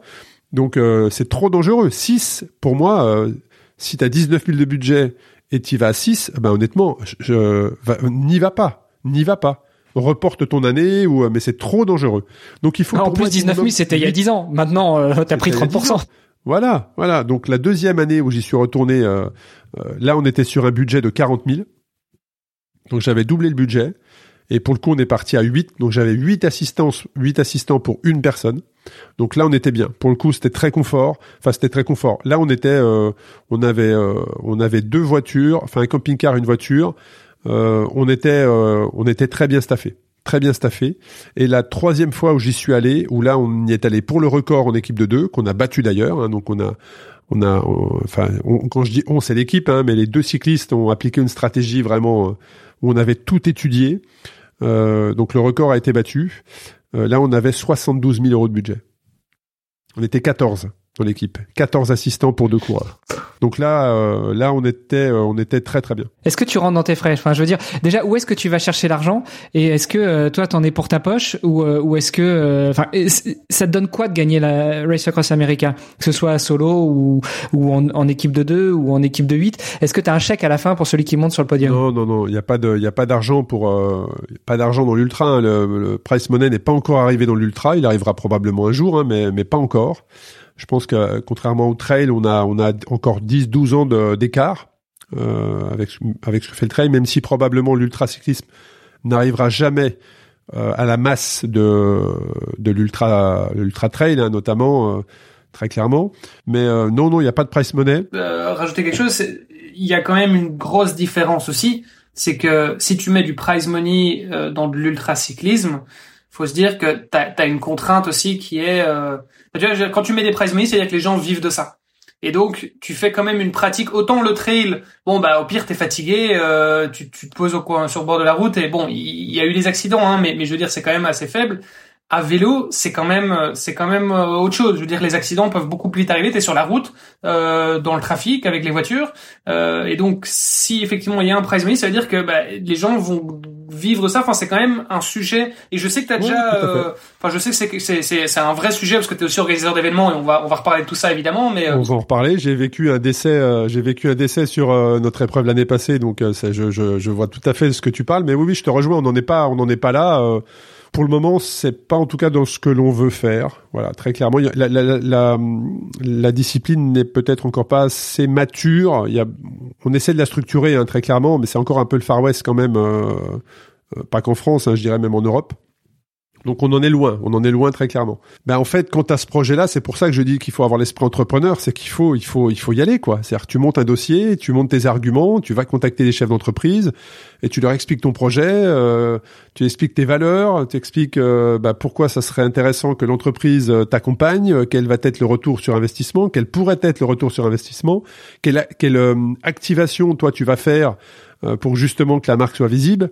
Bref, il faut que tu ailles convaincre des personnes qui ont de l'argent pour que ton projet puisse être réalisable. Alors euh, certains peuvent le financer euh, de leur poche. Euh, moi, c'était pas le cas. J'avais pas les moyens de, de, financer un projet comme ça. Et donc, ben voilà, tu vas chercher des partenaires, un petit commerçant, un gros groupe, une multinationale. tu, tu actives tes contacts. Et, et c'est pour ça que l'on dit souvent, quand tu es déjà au départ de l'épreuve, tu as déjà gagné, quoi. Enfin, c'est déjà un sacré truc d'être au départ. Tu as déjà perdu beaucoup d'énergie. Euh, donc si si tu ne résistes pas à la frustration, euh, ben euh, ça n'ira pas. Hein. Tu, tu vas t'arrêter au premier au premier nom quoi. Donc c'est beaucoup beaucoup de dossiers envoyés, beaucoup de coups de fil de passé euh, pour monter euh, des budgets comme ça. Ouais. Et tout ça tout en bossant chez Apple? Tout en bossant, ouais, tout en bossant. Donc euh, donc ça veut dire grosse organisation, essayer d'être efficient le plus possible. mais ouais ouais avec le recul euh, je pense qu'il y a une première sélection déjà dans ceux qui sont au départ qui se fait là. Hein. qui se fait là. T'es, t'es, voilà, t'arrives à boucler ton budget ou t'y arrives pas et bah t'y vas pas quoi. Du coup, si on revient un petit peu sur la chronologie parce que tu disais, euh, je bossais chez Apple, j'ai découvert l'ultra. Euh, donc tu l'as découvert en étant là-bas et en fait il s'est passé quoi? À quel moment est-ce que tu t'es dit euh, qu'aujourd'hui t'es plus chez Apple euh, Et d'ailleurs tu, on pourrait le dire que tu bosses dans l'ultra ou en tout cas dans le monde du vélo. Enfin tu vas, tu vas, tu, vas nous raconter un peu tout ça, mais euh, euh à temps plein. Donc euh, comment comment ça se passe et c'est, c'est, comment s'est passée cette transition? Mais écoute, je suis rentré chez Apple en 2014. Je fais alors déjà quand quand Apple me valide, je les ai prévenus en disant bah voilà ok je suis je suis très heureux de rejoindre la structure, mais sachez qu'en 2015 moi j'ai un gros projet, donc euh, bah, il faudrait que j'ai le j'ai le, le, temps pour partir en fait. Il faudrait que mes congés soient validés. Il faudrait pas me dire que mes congés soient refusés. Donc j'avais bien validé le fait que mes congés allaient être validés pour aller faire cette aventure. Et puis et puis après Apple c'est une boîte. Euh, dès qu'on a des dès qu'il y a des personnes à l'intérieur de la boîte qui, qui, qui font des choses à côté euh, et qui, qui ont un impact, euh, voilà, c'est une, une, une, super boîte. Hein. Moi, j'en je, je, garde que des bons souvenirs de, de mon passage pendant cinq ans chez, euh, chez Apple. Et donc voilà, j'avais cette contrainte où en plus j'étais sur la surface de vente en Apple Store à ce moment-là. Après j'ai évolué, donc j'ai été dans les dans les bureaux, je gérais que le que le que le service entreprise. Donc je travaillais qu'avec des professionnels à l'écart totalement du, du store. Mais là à ce moment-là, j'étais 8 heures debout dans le shop euh, avec des clients euh, entrant en centre commercial, donc du bruit, debout, c'est pas top pour une prépa. Mais toujours est-il que je l'ai pris comme euh, comme une prépa choc, c'est-à-dire ben il, si tu es capable de te, tenir à ça, euh, ça sera qu'un bonus euh, pour les difficultés que tu vas avoir pendant l'épreuve quoi. et donc ben j'ai terminé j'ai terminé Race Cross America. Euh, en 2015 et puis ben ce côté entrepreneur le fait qu'aussi la structure Apple te dise ben, si tu as des idées à côté ben euh, comment on peut t'accompagner à structurer euh, voilà. Et c'est à ce moment-là où je me suis dit ben en fait il faut créer Race Cross France quoi. Je me souviens d'une journée d'entraînement où je suis rentré j'ai dit à ma compagne ben je vais je vais créer Race Cross France en fait. Et puis entre le moment où je l'ai dit et le moment où c'est arrivé il s'est passé deux ans à peu près. Deux ou trois ans. Parce qu'à ce moment-là je, je savais que j'allais le faire mais je savais pas d'où je savais pas quand et puis, bah, c'est des rencontres, euh, c'est des rencontres qui ont fait un jour, ben, je me suis dit bon, bah, allez, c'est parti feu. On lance la première édition de Race Cross France en 2019. Et puis rapidement, je me suis dit, bah, non, en 2019, ça va être compliqué parce que c'est l'année du Paris-Brest-Paris, donc c'est dommage de lancer une épreuve d'ultra en même temps que qu'une épreuve incontournable dans la longue distance. Euh, et donc, bah, j'ai décidé de l'avancer d'une année. Donc, euh, on a été, ça a été un peu plus court dans la prépa, mais c'est comme ça que la première édition de Race Cross France a eu lieu en 2018 à ce moment-là, je bossais à côté euh, et on a eu 42 participants la première édition. Donc ça veut dire que tu le faisais tout en bossant chez Apple euh, à l'époque, quoi, qui te soutenait dans ta, dans ta démarche. Complètement. Je faisais euh, en bossant et je vais même aller plus loin. C'est-à-dire que quand j'ai annoncé, c'était un pote d'ailleurs de chez Apple qui s'occupe, enfin, qui avait géré la communication à ce moment-là. C'est un collègue de chez Apple qui m'avait créé un mini site à ce moment-là. Euh, donc voilà, c'était des personnes autour de moi qui j'en parlais, qui m'ont dit bah c'est génial, si on peut te filer un coup de main, euh, on te file un coup de main. Et c'est comme ça que la première édition est née. Euh, et quand j'ai annoncé l'édition, j'ai annoncé Race Cross France, je savais pas d'où j'allais partir et je savais pas d'où j'allais où j'allais arriver. C'est-à-dire que j'ai annoncé la course sans savoir, sans savoir d'où les coureurs allaient partir et où est-ce qu'ils allaient arriver. Et mais bon, voilà, c'est parfois il faut faire preuve d'insouciance et, et je, je, prends cette expression souvent, mais c'est comme se jeter euh, du, se jeter de, de, de, dans le vide dans un canyon et euh, c'est en l'air que tu construis le pont qui va te conduire à la rive euh, opposée, quoi. Ouais, c'est ça. Et, et, parce que tu as eu un premier euh, parcours entrepreneurial, donc dans l'immobilier. Euh, puis t'es passé chez Apple euh, où t'étais plutôt au côté employé du coup, mais ça t'a mmh. t'as gardé un peu cette cette envie d'entreprendre. Bah alors pourquoi changement? C'est un parcours de vie, un divorce, euh, divorce euh, très compliqué à gérer. Euh, tu te retrouves sans rien avec les huissiers à la maison, plus d'emploi, plus d'amis, voilà. Donc 2010, très très très compliqué, très compliqué. et puis à un moment donné, t'as face à la réalité, hein, t'as plus de thunes quoi. Donc donc bah voilà. il se trouve qu'Apple m'appelle alors que j'étais, je faisais du, j'utilisais euh, mon réseau professionnel de l'immobilier pour faire du coaching en entreprise. Euh, et Apple m'appelle et euh, bon bah feu quoi. Donc ça a été long, hein. ça s'est fait en six mois d'entretien quand même. Hein. Tu, beaucoup beaucoup d'entretien. et puis bah je l'ai pris comme une bouée un peu de, de sauvetage, tu vois. Ça m'a permis de retrouver un cadre de vie, de retrouver une sérénité, une confiance. Euh, voilà, je pense que Apple, euh, mon passage chez Apple m'a relancé dans la vie. Puis après, ben, oh, je me souviens très très bien les premières années euh, euh, chez Apple, on me disait, bah, de par ton parcours, on va te faire évoluer, euh, ou tu vas prendre des responsabilités. Je me souviens, je disais non non non, laissez-moi tranquille. Je ne veux plus avoir la moindre responsabilité. Je ne veux plus avoir le moindre engagement. Je veux juste être tranquille. Tu vois, je ne comptez pas sur moi. Donc je me souviens vraiment, ça m'a vraiment marqué, c'est que j'avais tellement eu de pression et de charge mentale par le passé que là, j'étais content d'être là. Voilà, j'étais content d'être là. En fait, juste, euh, j'étais là. Euh, voilà, on était content de ce que je faisais. Et ben, c'était parfait.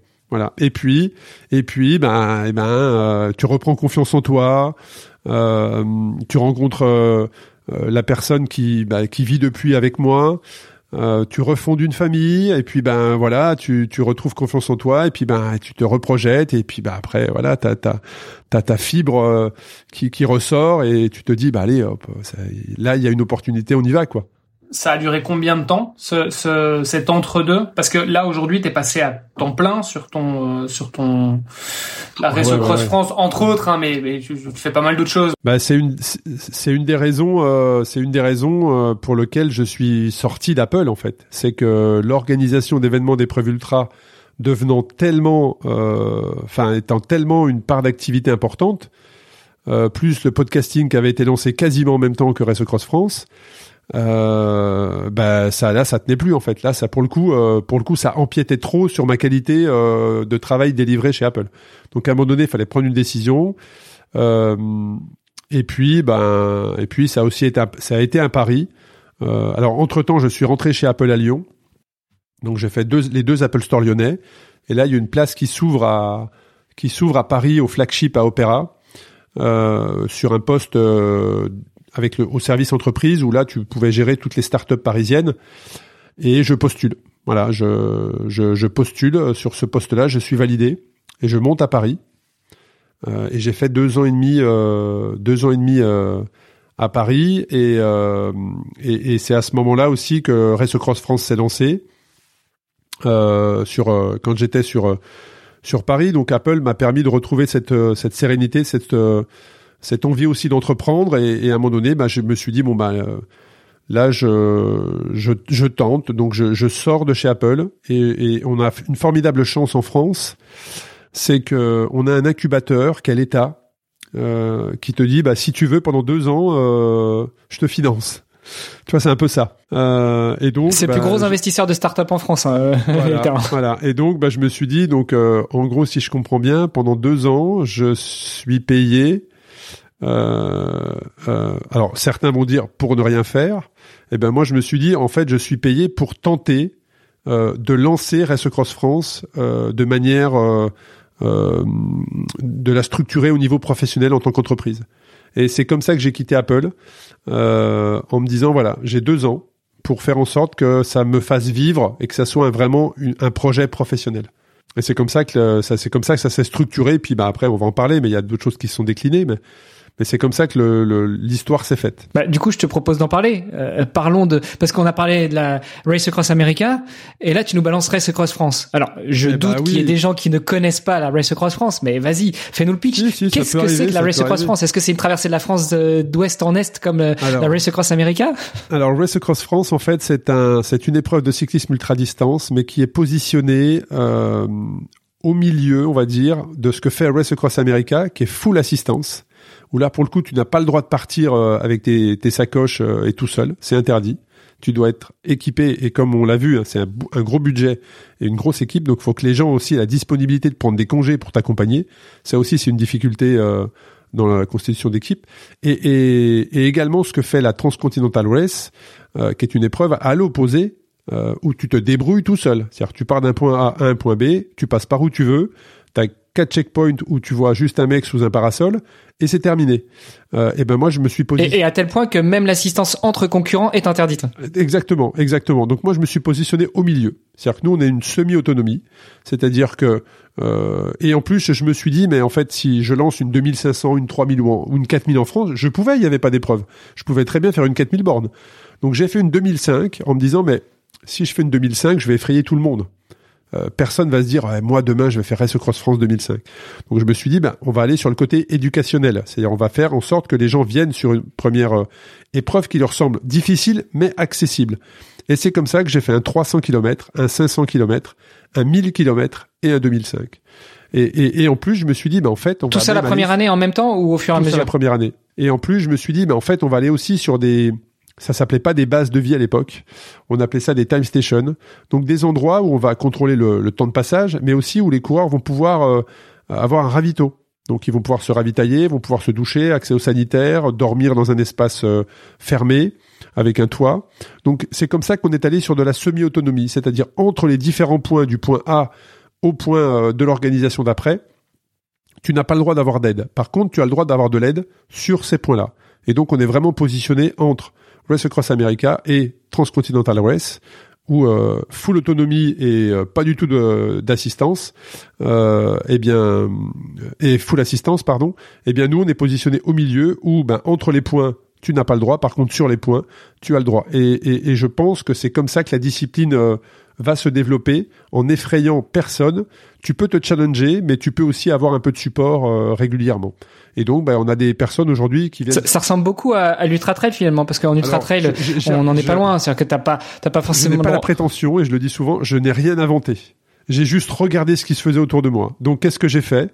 Ben, J'ai pris contact avec Catherine Pauletti, la fondatrice de l'UTMB. Je l'ai appelée un jour et je lui ai dit, voilà, moi, ça faisait deux ans que... Enfin, j'en étais à ma deuxième édition, et je l'ai appelée en disant, voilà, bon, j'ai une centaine d'inscrits, hein, pas plus, mais je sens qu'il se passe un truc. Je sens que dans l'avenir, ça va, ça va, ça va grandir.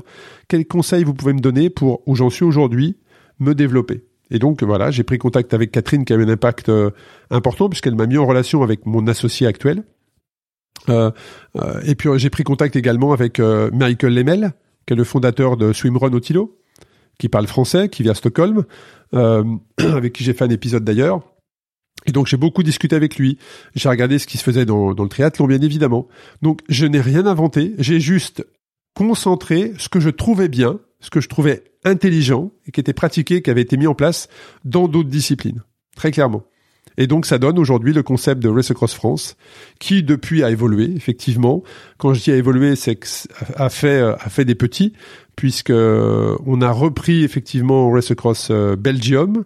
On va organiser la troisième édition. On a repris, on a on a on créé Race Across Paris. Euh, et là cette année, on lance Race Across Switzerland. Euh, donc des formats qui sont compacts, qui ne sont pas des traversées. Hein. Là, on est vraiment sur un point et on fait toujours dans le côté euh, euh, donner accès à la discipline. On fait des on fait des tulipes en fait. Hein.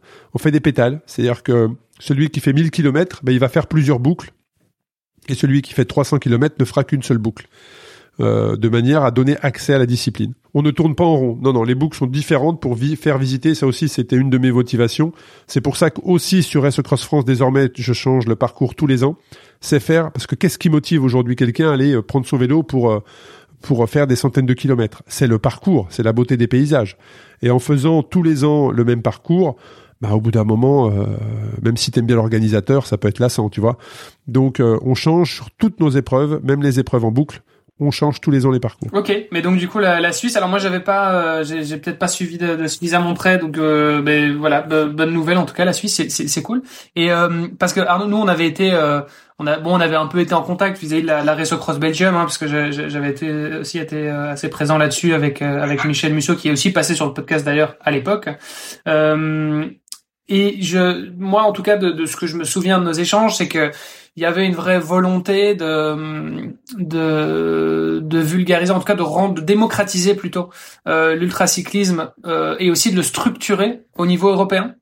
Euh, Est-ce que tu peux nous, nous parler peut-être un petit peu plus de c'est quoi toi ta vision de l'ultracyclisme en Europe? Alors peut-être juste juste avant parce qu'il le dira pas, mais on rappelle quand même qu'on avait fait un épisode sur la Race Cross Belgium et en particulier celle de 300 bornes que Olivier avait gagné pour la première édition. Donc euh, voilà, je voulais juste euh, faire le petit ping pour pour mon co-animateur. Tu fais bien, tu fais bien, mais c'est une très bonne question parce que euh, moi quand je suis arrivé dans l'ultra distance et que j'ai créé les premières épreuves. Euh, j'ai regardé ce qui se faisait en termes de réglementation, parce que tu deviens organisateur, donc responsable euh, des coureurs que tu vas mettre sur la route, donc tu, tu prends contact avec les fédérations, et là tu te rends compte que les fédérations, elles connaissent pas la discipline, très clairement, elles savent pas ce que c'est, elles ne comprennent pas. Dès que tu leur parles de race, mais race c'est une course, donc c'est une course, donc c'est chronométré, donc c'est chronométré, donc ça veut dire tous les carrefours vont être fermés pendant 2500 km. Ok, vous avez des commissaires, et là tu rentres dans un délire Enfin, c'est là que tu et ça tourne en rond comme ça. Tu pourrais parler quatre heures, ok. C'est une course, non. Mais donc vous êtes sous une fédération, non. Bah c'est pas possible. Ben si en fait j'ai une association, donc je peux créer un événement. Ah oui, mais vous êtes une course, non. Et, là tu, tu, repars en boucle.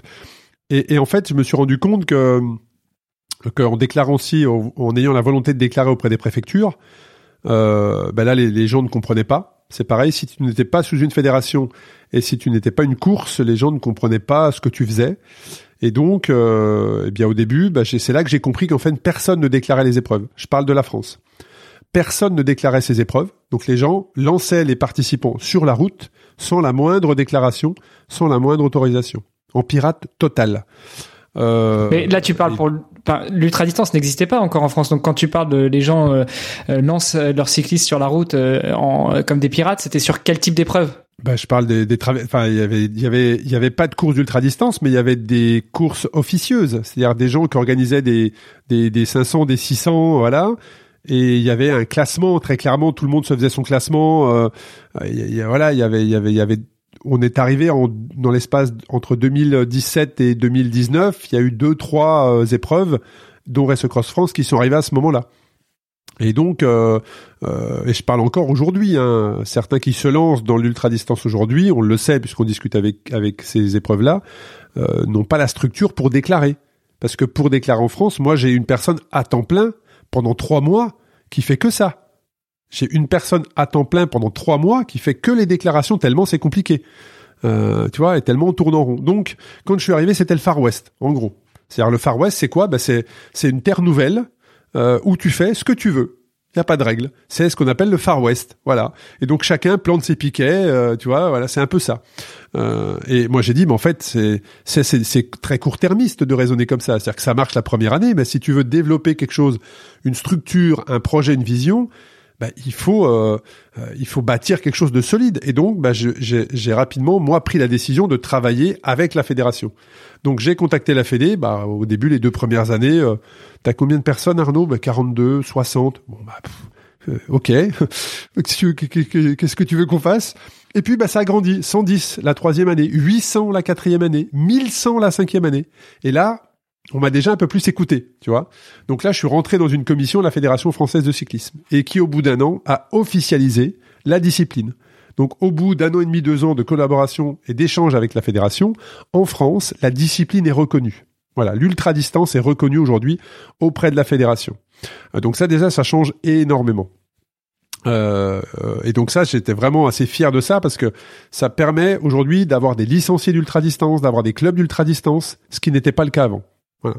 Et donc on a dupliqué ça de la même manière en Belgique, on travaille avec euh, Belgium, euh, enfin notamment la, la Wallonie, hein, puisque le départ est en Wallonie, donc on est très proche de la fédération euh, euh belge en, en, Wallonie. On travaille avec Swiss Cycling également en Suisse, donc on, on, essaie de dupliquer ça et on se rend compte qu'en fait dans tous les pays c'est c'est pareil, c'est-à-dire que les, les, les fédérations découvrent la discipline, s'y intéressent mais ça va prendre un petit peu de temps pour que ça soit officialisé.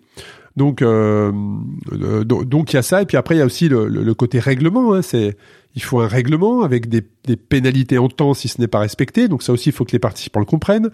Euh, et puis on s'est rendu compte qu'aussi euh bah, les coureurs poussaient en ultra très très loin. Et donc, comme tu l'as dit, Olivier, on est sur une surface qui est quand même très accidentogène, et que nous, en tant qu'organisateurs, enfin, ça c'est ma vision aussi. Hein, moi, je ne pouvais pas continuer à avoir conscience que les coureurs euh, roulaient sans dormir parfois pendant deux jours, trois jours, sans rien faire. Parce que tout en sachant que, ben, rapidement, par expérience, on parle aussi de la légitimité en tout début. Hein. Moi, je suis légitime dans ma discipline et là-dessus, je, j'accepte. Euh, là-dessus, j'ai accepté très tôt le fait que j'avais la légitimité pour parler sur ce sujet-là. Autant il y a des sujets, je me tais parce que je suis pas légitime, autant sur ça, je peux prendre la parole, je sais ce que c'est le sommeil, je sais ce que c'est quand le corps s'arrête de manière automatique et tu tombes du vélo parce que le corps a débranché tous les systèmes. Et je l'ai vu, j'ai été, j'ai pas, moi, j'ai pas, je ne suis pas tombé de fatigue, mais j'ai vu un participant tomber de fatigue, c'est assez impressionnant. Et donc, euh, cette année, on a structuré le sommeil. On a créé une règle euh, pour que les personnes n'aillent pas au-delà de 36 heures sans s'être arrêtées. Donc on a, on, a, on a créé une règle autour des temps de repos sur nos épreuves qui seront contrôlées par GPS. Donc voilà, on est parti du Far West à des épreuves qui n'étaient pas déclarées, qui étaient faites en pirate total, à quelque chose aujourd'hui qui est, qui est structuré, qui travaille, où on travaille avec la fédération, où toutes nos épreuves sont déclarées en préfecture, au ministère.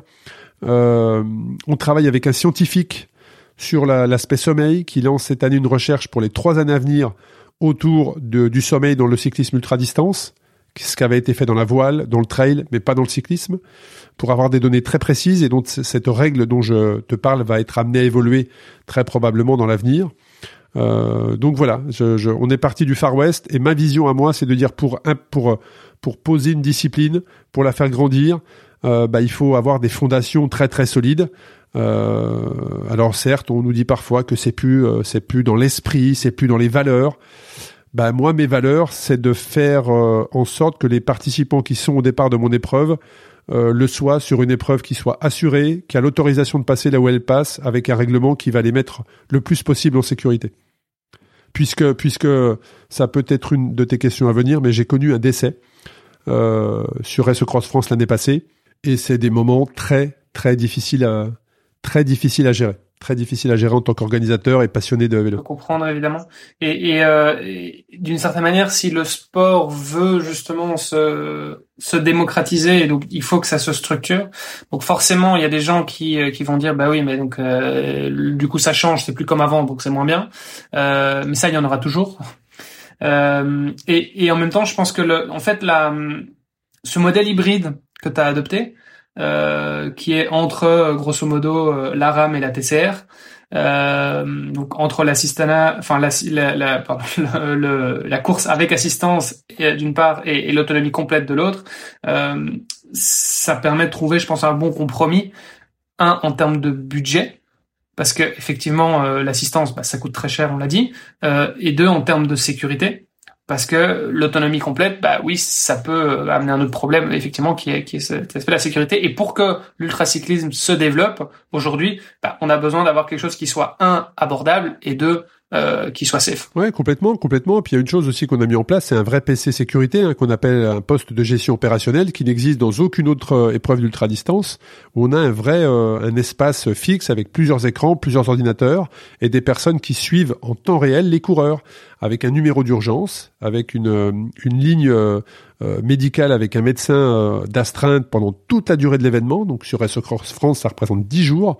Donc on a un médecin qui est d'astreinte pendant 10 jours et qui et qui et que l'on peut mettre en ligne directe avec la personne si elle si elle a chuté, si elle est blessée euh, avec une prise en charge à distance. Euh, et, l'année passée sur SE Cross France où on a lancé cette euh, ce, ce, PC sécurité, euh, ça représentait plus de 355 appels de coureurs. sur je suis perdu, mon, mon équipier fait une crise d'épilepsie, je me suis fait renverser par une voiture, je suis tombé, j'ai un barbelé dans le front. Euh, voilà, j'ai des sangliers qui m'ont attaqué, des chiens qui m'ont attaqué. Donc euh, voilà, y a, y a, on a des cas de figure de dingue, mais, mais on est les seuls effectivement à, à, à être aussi proches des coureurs. Euh, que et, pour moi, c'est, euh, je, je, ne me verrais pas faire machine arrière en, en, travaillant euh, sans PC sécurité. c'est, c'est juste inconcevable pour moi. Donc ça, le PC sécurité, ben c'est pareil, je l'ai pas inventé. Hein, c'est en visitant euh, en visitant le back-office de l'UTMB, euh, voilà, j'ai vu euh, le PC sécurité de l'UTMB et je me suis dit, waouh, mais en fait, c'est ça qu'il faut que je fasse, quoi. C'est c'est la proximité avec les coureurs, c'est la, c'est l'assistance auprès des coureurs s'ils ont un problème dans l'Isran, à l'autre bout de la France. on peut pas les laisser partir comme ça, quoi. C'est juste pas possible. Bon, aujourd'hui, on l'a compris. Hein, tu as fait la France, puis la Belgique, mm. Paris, la Suisse c'est quoi l'ambition de Race Cross euh, aujourd'hui et comment tu le vois dans je sais pas dans 5 ans dans 10 ans soyons fous? Euh, alors ce qui est bien c'est que malgré le fait que ça fait on va on va sur la sixième édition cette année j'ai encore tellement de choses à faire tellement de choses à faire. Donc euh, oui après c'est une question de de rencontre. C'est une question de rencontre hein, pour développer un nouveau pays. Très clairement on a on a l'ambition et l'envie d'aller dans d'autres pays d'aller construire une, euh, une, une, série, hein, Race Cross Series d'ailleurs, hein, c'est, un de nos comptes, hein, Race Cross Series. Mais après, c'est une histoire de rencontre. Donc, euh, tu as beau avoir la volonté, si tu si tu n'as pas d'échange avec la bonne personne, c'est une question d'humain. Hein. C'est une question d'humain. Donc, c'est juste une une question de rencontre, euh, d'alignement de planète peut-être aussi. Euh, mais en tout cas, voilà. Oui, oui, oui, on a très clairement la volonté euh, d'ouvrir d'autres pays. Euh, parce qu'on a un concept qui est, unique, euh, mais après voilà, il faut que les choses se fassent dans le temps. Déjà bien consolider les événements existants, faire en sorte que ce soit de très très beaux événements. Donc je pense qu'il y a aussi une question de, on peut encore donner aujourd'hui beaucoup plus de profondeur à nos événements euh, que, que ce qu'ils ont actuellement. Donc on va travailler sur ça en 2023 et 2024. Euh, mais après, on reste ouvert à toute possibilité de développement, mais oui, c'est un souhait de, de, se développer très clairement. Et, et, en même temps, il y en a qui existent déjà. Je pense à l'Allemagne, l'Autriche, l'Italie. C'est des courses qui existent déjà, qui s'appellent les Race Cross. Tout à fait.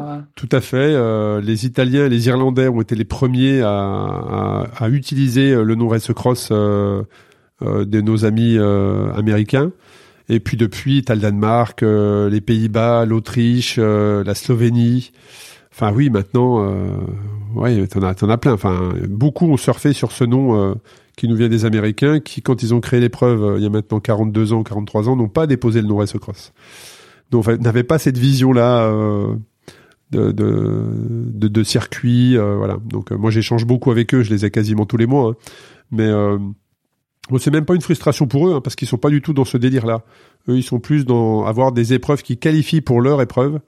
Donc il euh, n'y a pas du tout de frustration de leur côté. Hein, donc euh. oui, parce que c'est vrai que c'était aussi euh, c'était une des choses, en tout cas, qui avait été mis en avant à la création de la Race Cross Belgium à l'époque, c'était de dire ce sera une épreuve qualificative pour la Race Cross America.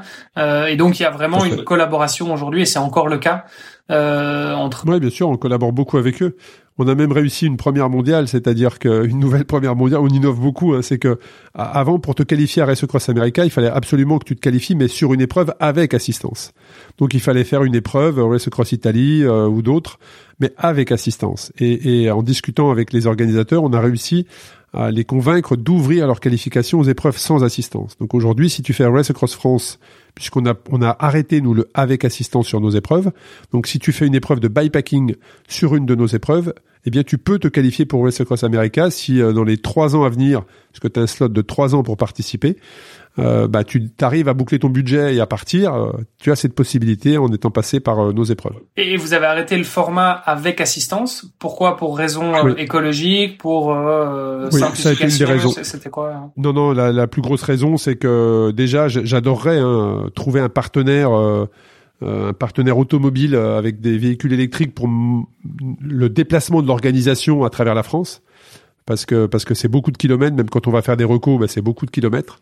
Donc on aimerait travailler avec un partenaire avec de l'énergie verte, euh, mais aujourd'hui on voilà, on n'arrive pas, euh, en tout cas on n'arrive pas à trouver la confiance auprès des marques euh, pour qu'il euh, y ait une mise à disposition de, de véhicules. On ne demande pas une flotte, hein, on demande euh, voilà même un ou deux véhicules, mais pendant l'événement on puisse se déplacer de manière propre.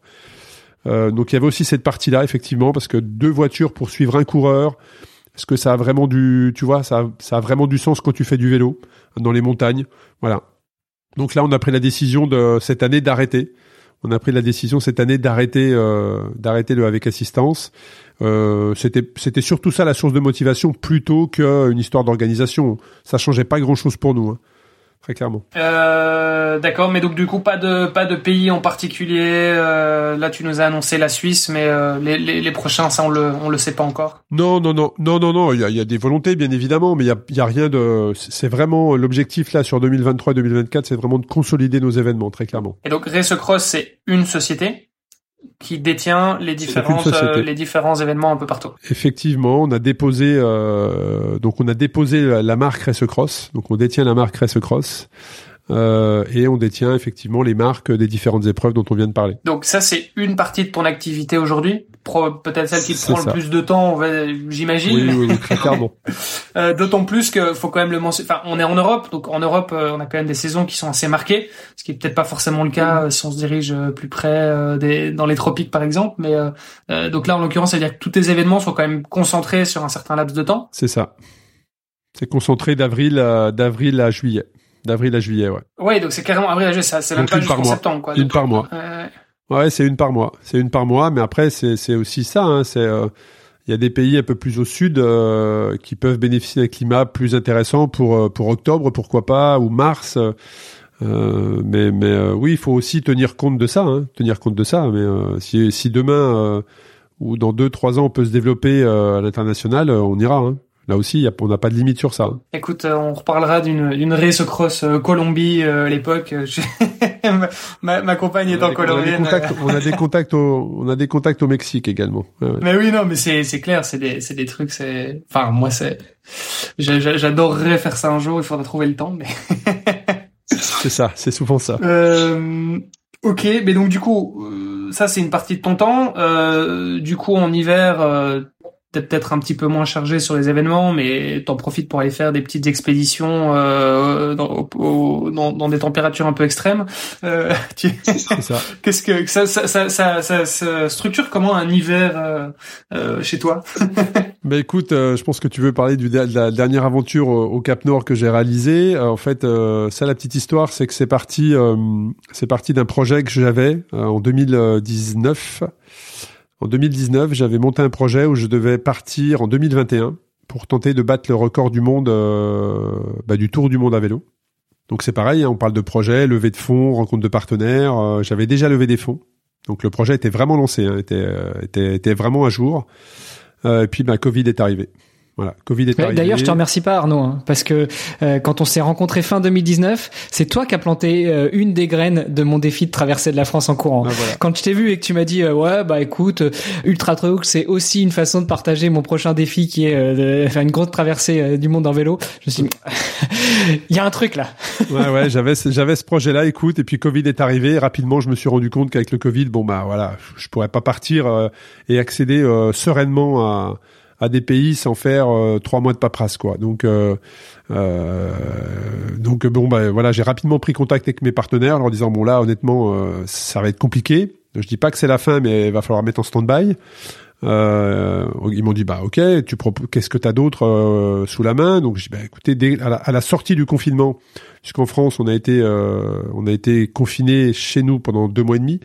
Donc à la sortie du confinement, bah j'irai euh, faire un tour de ne pouvant faire le tour du monde, bah je ferai je vais faire le tour de France et donc le vrai tour de France par les frontières et le littoral, 5000 kilomètres.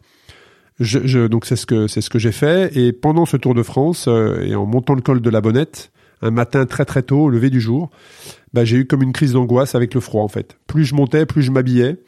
Et plus j'avais peur de ce sommet en me disant mais j'y arriverai pas, je vais avoir trop froid là-haut. Euh, euh j'ai mis pied à terre. Euh, enfin c'était mais euh, une lutte contre moi-même pour arriver au sommet et avoir cette peur du froid quoi.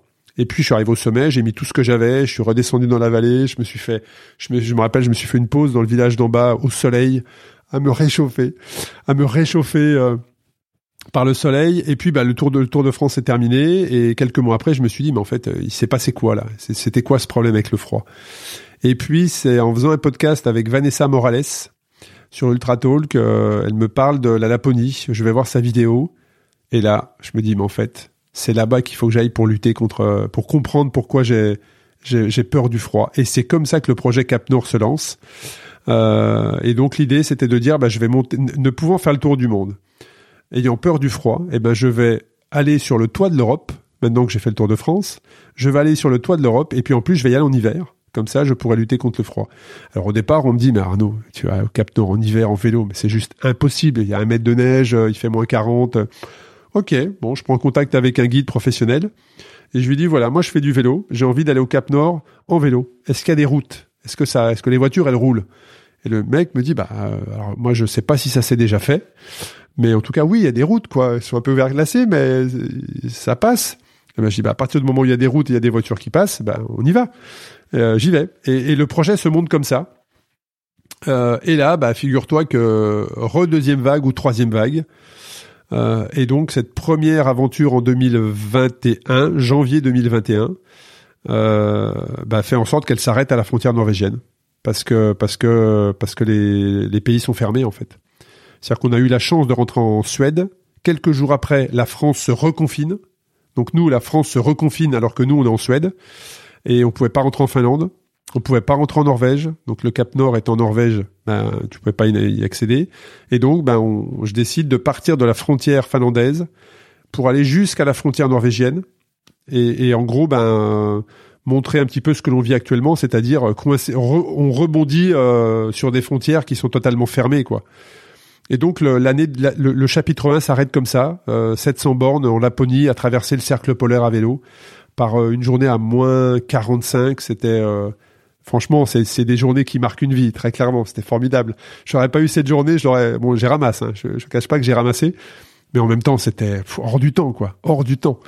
Et, et, on retourne l'année d'après. Donc l'année d'après, on retourne pour finir le projet. Et là, même s'il y avait Covid, il fallait montrer test PCR, euh, passeport à jour, euh, passeport, euh, enfin, il fallait montrer quatre documents pour rentrer, pour passer en Norvège. On réussit à passer et j'ai réussi à terminer le, le projet. Et donc j'avais roulé 1500 km, je crois, en 13 jours sur le vélo. par des températures totalement négatives, entre moins 15 et moins 45, avec des tempêtes de grêle, des tempêtes de vent. Ouais, c'était une aventure formidable. Formidable. Le documentaire est en cours de finalisation là. Mais c'était vraiment extraordinaire et donc j'ai fait ça. Euh, pour euh, tout ça est parti en fait euh, d'un projet tour du monde et ça m'a amené à aller au Cap Nord en hiver. Et ce côté euh, affronter tes peurs euh, dans le froid, enfin déjà de base pour faire de l'ultra en général, on a tendance à dire ouais c'est un peu un truc de de, de, de masochiste aller affronter le froid alors que toi c'est ton pire ennemi entre guillemets, euh, ça l'est d'autant plus. Ouais, après je pense que là-dessus j'ai pas de. Je pense que la vie est tellement courte qu'à compter du moment où tu as une petite idée, une petite envie et que ça t'enthousiasme, fais-le quoi. Ça a toujours été mes drivers. Hein. Est-ce que ça t'enthousiasme? Oui et non. Non, bah fais-le pas. Oui, bah creuse.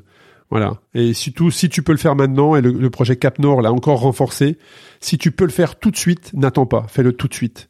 Parce que demain, tu sais pas les conditions. On regarde le Covid, hein, on a bien vu hein, tous les projets qui ont été mis par terre parce que parce que le Covid est arrivé et ça a changé le monde. Euh, franchement, si tu as quelque chose qui t'enthousiasme et que tu peux le faire, fais-le. Ne dis pas, ouais, je le ferai dans un an, je le ferai dans deux ans. tu seras peut-être mort depuis deux ans hein, si tu veux le faire dans deux ans. Enfin, voilà, fais-le quoi. Voilà. Et ça, c'est vraiment, c'est vraiment un de mes traits de caractère. Euh, c'est, que je, je pense que la vie, c'est un souffle en fait.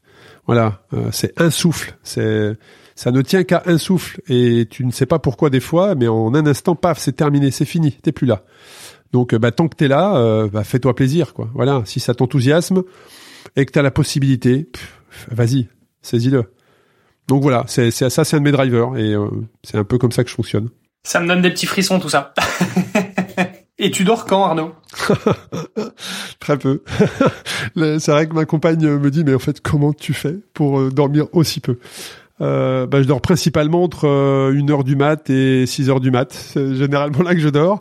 Euh, ouais, non, non, je, je, je suis, euh, je vais pas dire régulièrement en dette de sommeil, mais euh, entre les, les épreuves d'ultra, les projets vélo et puis le podcasting, euh, on va en parler, mais j'ai deux podcasts à animer. Euh, ouais, c'est c'est beaucoup de temps, mais c'est tellement passionnant. Ouais, je peux comprendre. Et je, je me souviens la dernière fois qu'on s'était vu en physique, euh, c'était sur la dernière Race Cross Belgium justement où mon papa était participant euh, euh, et donc j'étais j'étais allé le chercher. Finisher. Exactement, finisher. J'étais allé l'accueillir euh, sur le coup de, de, de 5-6 heures du matin après une nuit euh, sous la pluie, etc.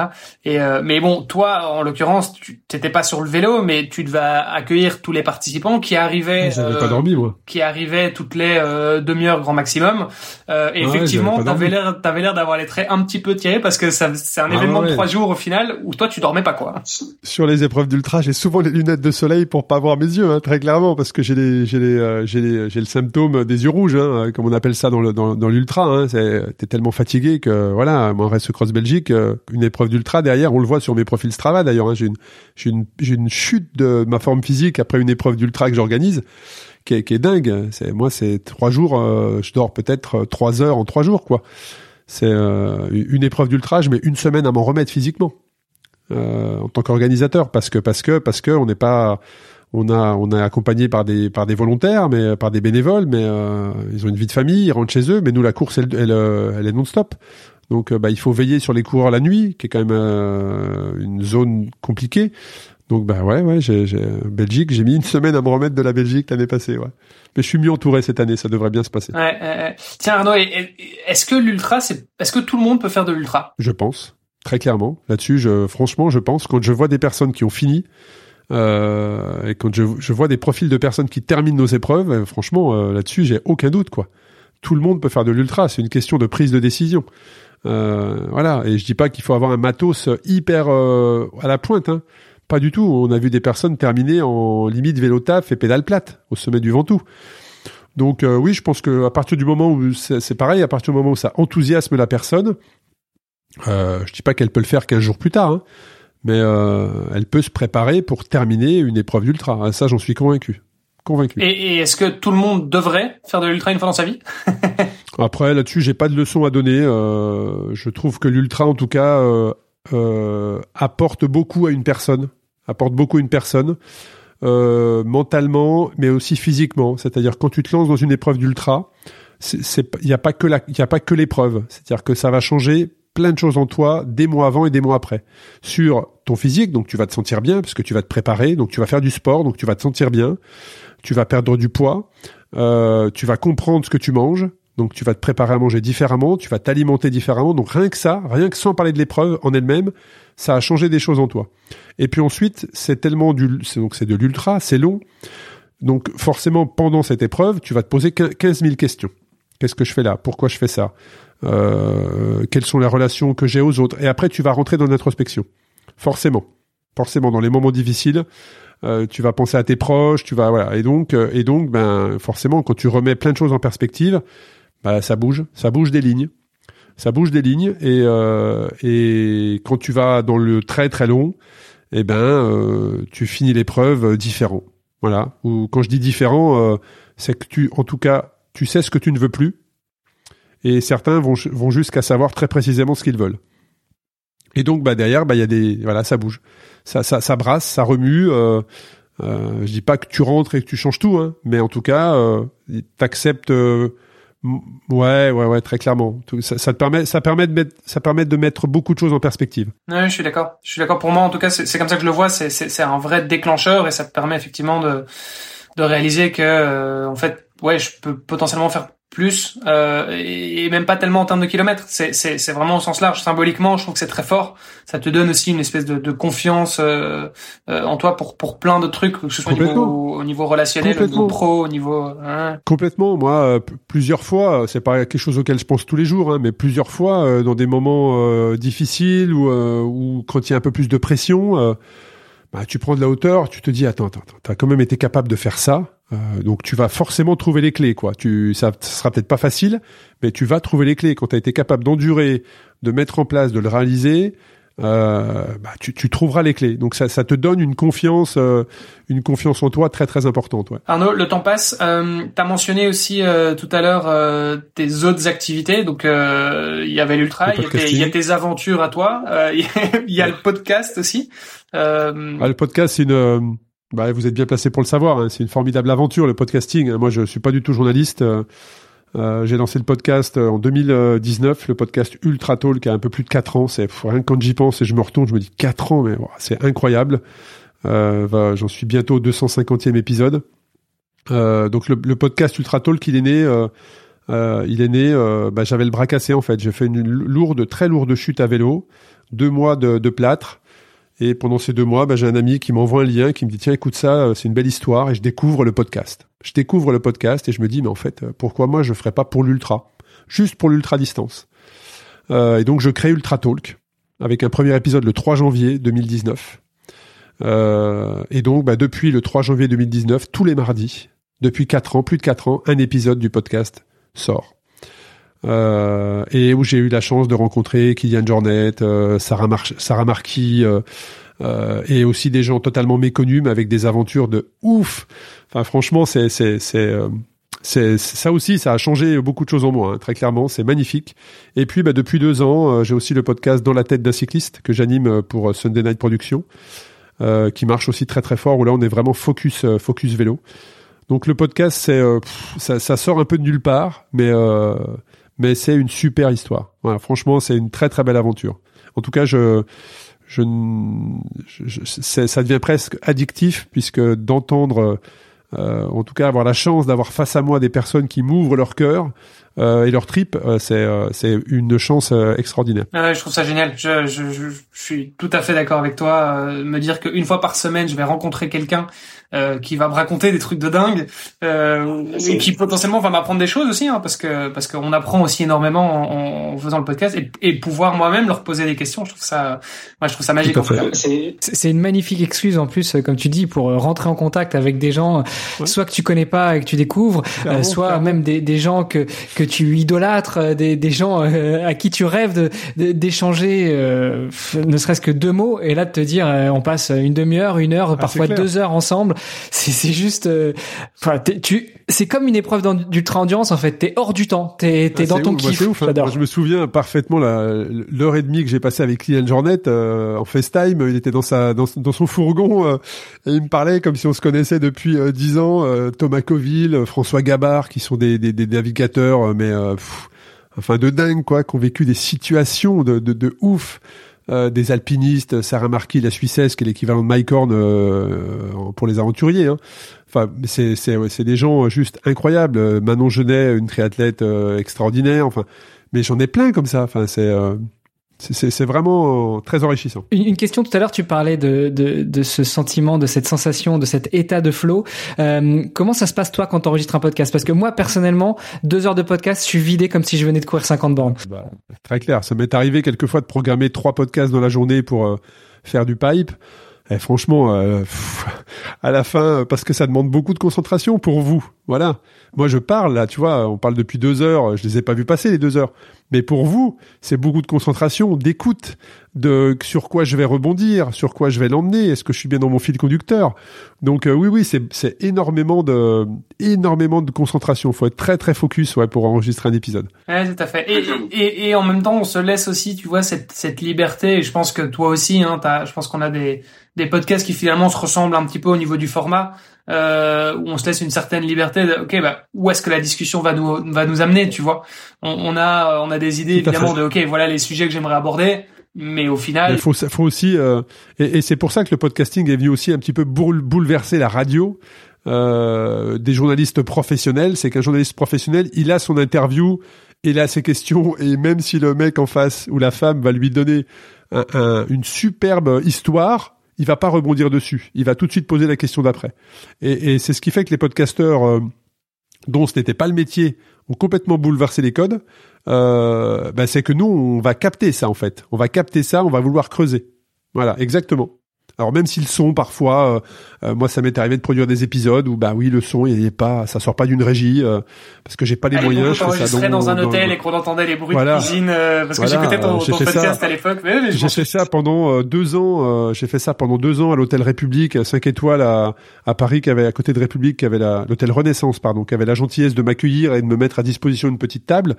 Bah ouais, on entendait les bruits d'assiettes, de, fourchettes, ça crée une ambiance, mais mais au final, euh, ça s'est Mais ça rend le truc authentique aussi, tu vois, et, et, et réel. Bah ouais, j'ai reçu Guillaume Néry là-bas. Guillaume Néry, il revenait de, il revenait de la Polynésie, il sortait, des, il sortait des studios de, des studios d'Europe 1 et il se retrouve à boire un café en face de moi dans un 5 étoiles et on a fait un podcast, tu vois. Donc, euh, donc voilà, j'ai, je, je me laisse porter par ça euh, et puis euh, ça, ça semble plaire. Donc euh, voilà, j'avance. Génial. Euh, Arnaud, est-ce qu'il y a d'autres choses euh, que tu fais aujourd'hui euh, que tu voudrais nous partager avant qu'on clôture l'épisode? Oh là là, j'ai plus de place pour euh, alors des choses que je, fais ou que j'aimerais faire? Parce que des choses que j'aimerais faire, j'en ai plein, j'en ai plein, j'en ai plein, mais euh, mais déjà là, je j'essaie je, d'optimiser mon temps. Je suis très très challengé par l'organisation des événements. Euh, parce que ça se développe et mais donc c'est beaucoup de tâches au quotidien qui se répètent. Euh, heureusement, j'ai une très très bonne équipe autour de moi, hein, parce que ça c'est pareil. Là, on parle de ce que je fais, mais je fais pas tout tout seul. Hein. Euh, c'est aussi une, j'ai une très très bonne. Déjà, j'ai eu la chance d'avoir euh, des associés euh, qui m'ont fait confiance dans ce projet-là, parce que la marque Race Cross France a, a eu des rebondissements. Hein. Elle a été vendue en Suisse, puis je l'ai reprise. Donc il y a eu des rebondissements également sur la marque. mais aujourd'hui, j'ai des associés qui me font confiance. J'ai une équipe avec qui j'avance et qui se développe et, euh, et c'est pareil, on est focus vraiment sur délivrer un événement de qualité pour l'expérience des participants. Euh, euh, Eurosport m'a aussi fait confiance pour le podcast pendant pendant trois ans, alors que j'étais personne, hein, voilà, j'étais pas du tout professionnel, j'avais un petit podcast, Eurosport vient me chercher, donc pendant trois ans j'ai été diffusé sur Eurosport. Ah ouais, ouais clairement, ouais. Moi, j'avais, t'imagines, euh, jamais j'aurais eu l'idée que mon podcast euh, un jour soit sur Eurosport, quoi. Enfin bon, c'était pour moi hors de, hors de, hors du champ. Mais puis voilà, ça s'est fait. Euh, donc Sunday Night Production, un deuxième podcast. Donc voilà. Aujourd'hui, franchement, l'objectif pour moi, c'est de, de monter en qualité sur ce que je délivre, plutôt que de me disperser et aller créer euh, d'autres choses. Voilà.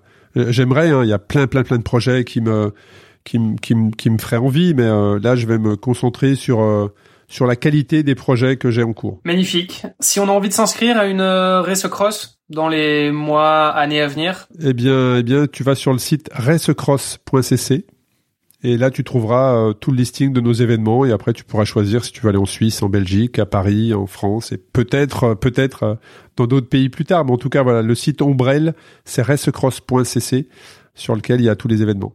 Magnifique. Bah écoute, on suivra ça de très près et puis euh, j'espère pouvoir me remettre. Euh, là, tu vois, euh, je suis dans ma phase où ça fait quelques mois que je roule plus à vélo, moi, donc voilà. la réalité professionnelle aussi parfois qui, qui, qui te rattrape. Ah, je peux comprendre, hein. clairement, clairement. Moi, c'est vraiment, il faut, vraiment avoir un cadre pour s'imposer, s'imposer d'y aller, parce que si tu n'as pas ce cadre ou cet objectif, tu te laisses entraîner et puis, quand ce que tu fais te passionne ah bah tu vas à fond quoi. Donc et le temps passe. Donc je peux comprendre parfaitement. Et le vélo est quand même a quand même cette caractéristique que en général quand tu t'entraînes à vélo, tu fais des sorties quand même relativement longues, plus que si tu fais de la course à pied par exemple. Donc très clairement, ça prend du temps. voilà, mais j'espère j'espère de tout cœur pouvoir participer à nouveau à une de, à une de tes épreuves en tout cas dans les, les les années à venir. Super Arnaud, merci beaucoup pour le temps que tu nous as accordé. tu vois, on avait dit à peu près une heure, on n'est pas, on n'est pas loin des deux heures. Je parle beaucoup, je parle beaucoup. C'est la passion. Si, si au-delà de s'inscrire sur une, une race across, un pays que tu couvres, on veut, on veut aussi échanger avec toi. Quel est le meilleur moyen? LinkedIn, Insta, Facebook? Non, je dirais LinkedIn ou Insta. Insta, LinkedIn, c'est là où je suis le plus, euh, je suis le plus actif. Bon, on mettra de toute façon le, le lien dans les notes de l'épisode.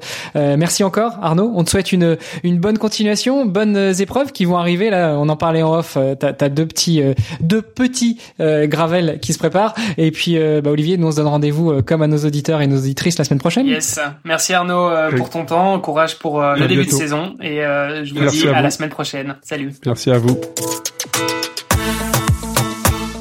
Merci d'avoir écouté cet épisode jusqu'au bout. N'oubliez pas de rejoindre notre groupe Facebook pour discuter avec les invités, commenter et poser vos questions. Et Olivier et moi, nous vous répondrons dans un prochain épisode. À la semaine prochaine. Salut les sportifs.